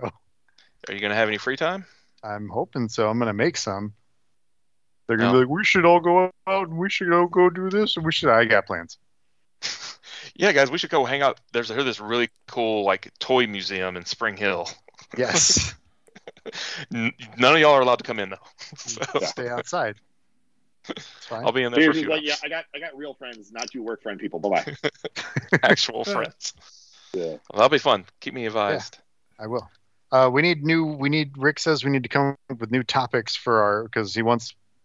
I had a really good time working with Rick on the thing, and I'm. He's going to send me the actual copy of the panel, and we're going to post that to YouTube. And then I'm going to re-narrate my slides and make a clean non-show version. Where you can actually hear you then, instead of echoey nonsense. Yeah, no, that would be great. Oh, that would be awesome. Because I didn't get out to see your show because I didn't leave the room. I wanted to go, but was hard. It's hard to get away from the dealer room, man. Black Arachnia and... Yeah, Black Arachnia and Girl were there. Rick and I were hosting, and I don't think anyone else from the crew actually made it to my panel. And I cried and died on the inside. We were stuck at the table. We were stuck at the table. No, you guys were at the table, Phil. You saved the day. I was this bitch.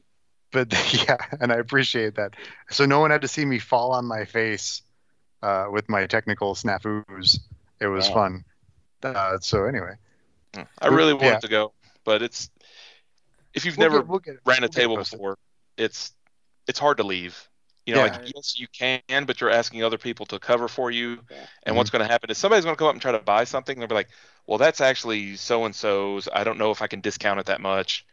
And then you lose the sale altogether. Yeah, and it's just frustrating. And we're all in there sharing the space to help each other and cover for one another.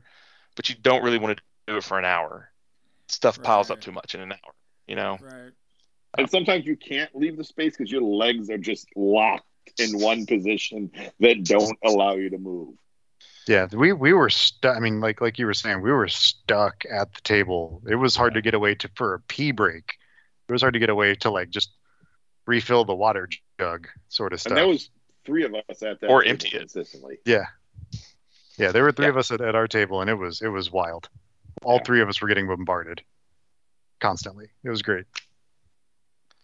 So, so now we're going to talk about Bumblebee movie concept, Megatron, Starscream, Voyager class, Junkie on Scrap Heap. We're very late. We need to let Peter get to bed. Right, Rise of the Beast, Predaking, Scorponok Deluxe, Core class, the Last Night Mohawk, and Core class Bumblebee concept Rumble. Right? They all look like shit.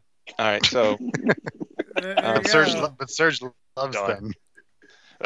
Case in point. No, I just think it's funny because like Anna keeps bringing it up to Christian. And you're like, "What do you think, Christian?" And he's like, "I think it looks like shit." And then like a couple days later, it's like, you know, like I've seen some more pictures of this. Like it looks kind of cool. And like Christian's like, still looks like shit. So yeah. Ultimately, on the third party panel, we keep seeing new people pop up doing new things, but they don't seem to stick around. Yeah, we've definitely whittled down to there's a couple companies doing Legends, there's a couple companies doing Masterpiece, and then Fans Hobby doing some sort of Masterpiece scale but their own design. Yeah. You know, for me, like the Primus is tempting me. I'll probably end up buying both Fans Toys and XTB's Devastators, just one of them in G1 colors and one of them in G2 colors, and I don't know which one's going to be which, and I want to figure out which one ends up being the better toy. Or you know what? Maybe I'll get them both G1, and one of them looks better combined, and one looks better in robot modes, and I'll display them both that way, because that's fun. That's fun, too.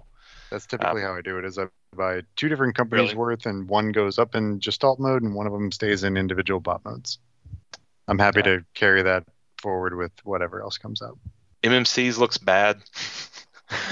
Maybe But they like to do G2 repaints as well.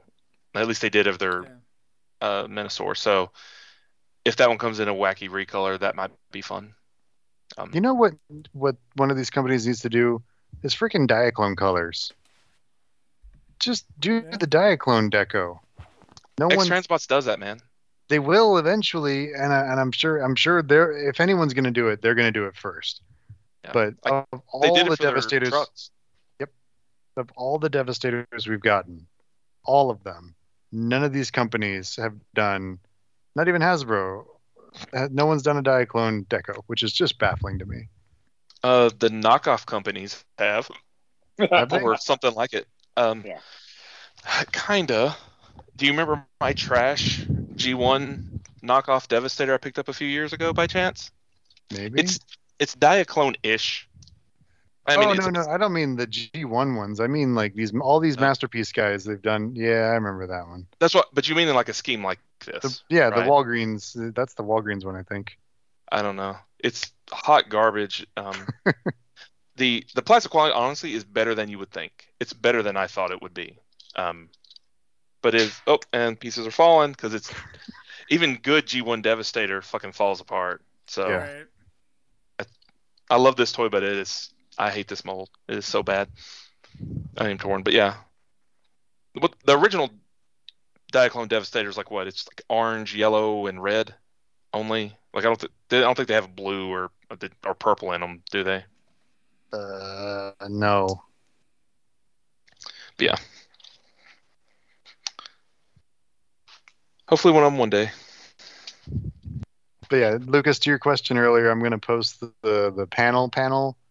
I'm going to give it to you for TFYLP. We'll post it here. And then for my stuff, I'm going to break it up by series. Beast Wars US, Beast Wars Japan, Beast Wars Second, Beast Wars Special, Beast Wars Neo, Beast Wars Medals, Toei Anime Fair, Beast Wars Returns, Beast Wars Telemocha, and Beast Wars again. And Beast Wars Reborn, but that's only one piece. But I've got merch for every one of those series. Awesome. So that's going to be fun. I'm really looking forward to seeing it because since I didn't get to the panel. Yeah. No, I'll definitely be looking forward to seeing all that. I always enjoy your stuff. Thank you. Tell Rick to email me the files because I've been asking for days. He's like, yeah. I'll get it. He hooked me up, though. He really hooked me up this weekend or this past weekend. He dressed up as Beetlejuice for Halloween, so maybe if you say his name 3 times, he'll just appear and give it to you. Maybe. I was going to make the same joke, and I was like, nah, I'll skip it. And Phil got me covered. Yeah. So anybody else buying anything they saw on the third party panel? I'm gonna buy a lot of it.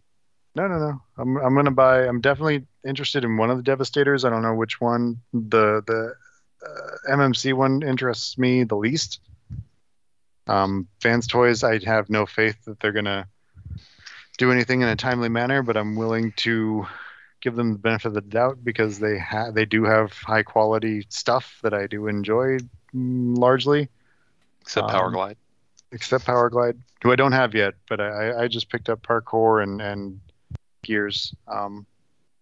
Gears is really good. Yeah. I really like Gears. I'm going to keep going with, because I already have First Aid, but I've got to get Hot Shot to shout out to Ron.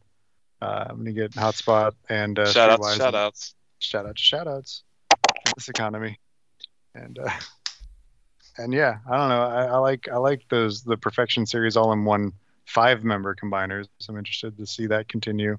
And I'm definitely getting the Omnibots as they continue to come out. So from XTB, you going to get any of their wacky repaints of all of them or just the mains? I reached out to Jason Bren, Get Right Robot, because my personal avatar is that downshift mold, but in like a dark gray, but all the inside robot bits are purple. So I want that to be painted, but he doesn't respond to messages or when you like tag him and stuff. So I don't know if I've been blacklisted or if he's just really busy. I'd like to take it personally because that's what I do. So. With that, huh? Can Ryan help you with that at all? Probably. When I get closer to it, as the figure gets closer to actual production, I will lean harder into that.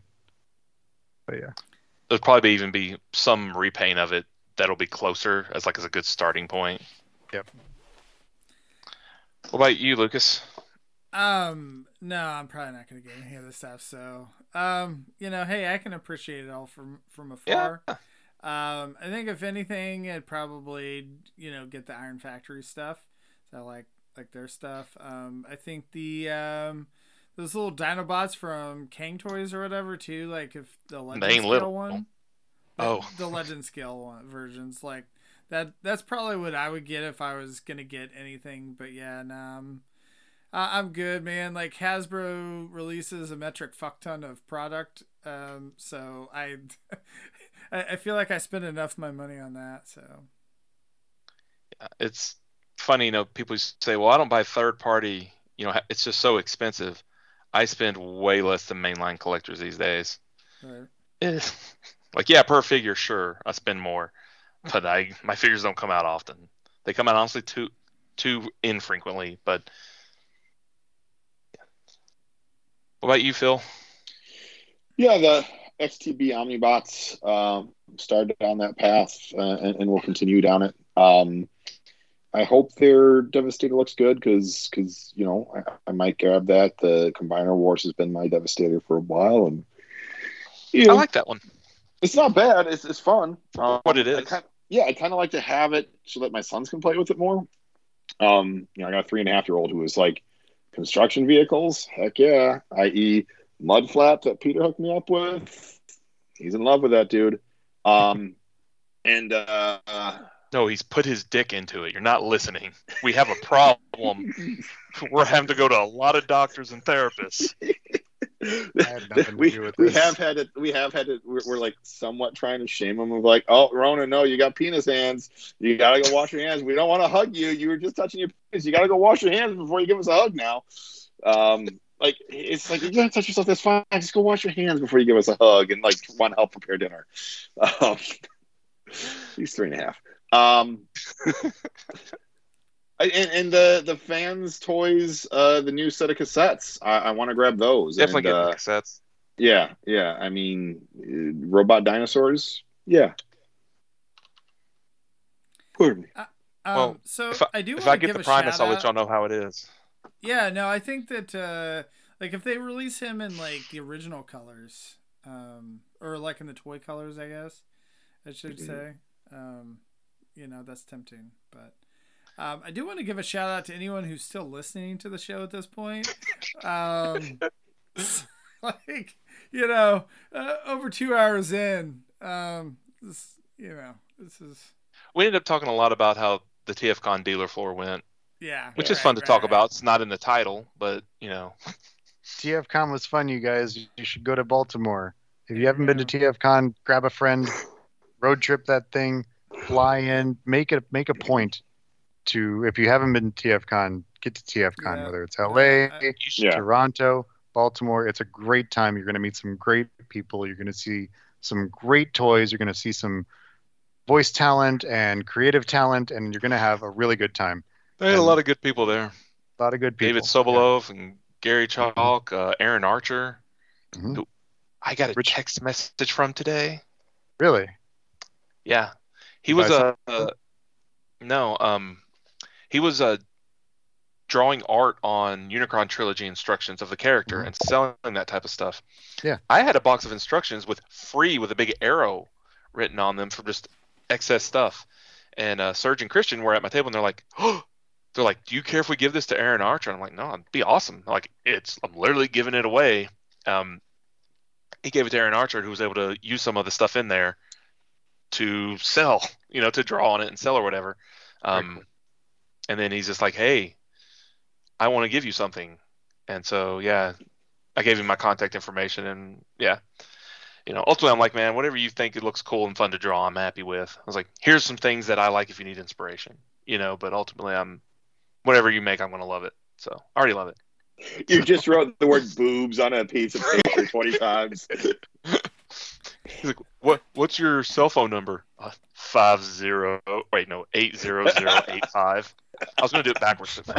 We got to flip it, you know? Yeah. Hey, Catherine's still listening. Yay! Yeah. I'm sorry.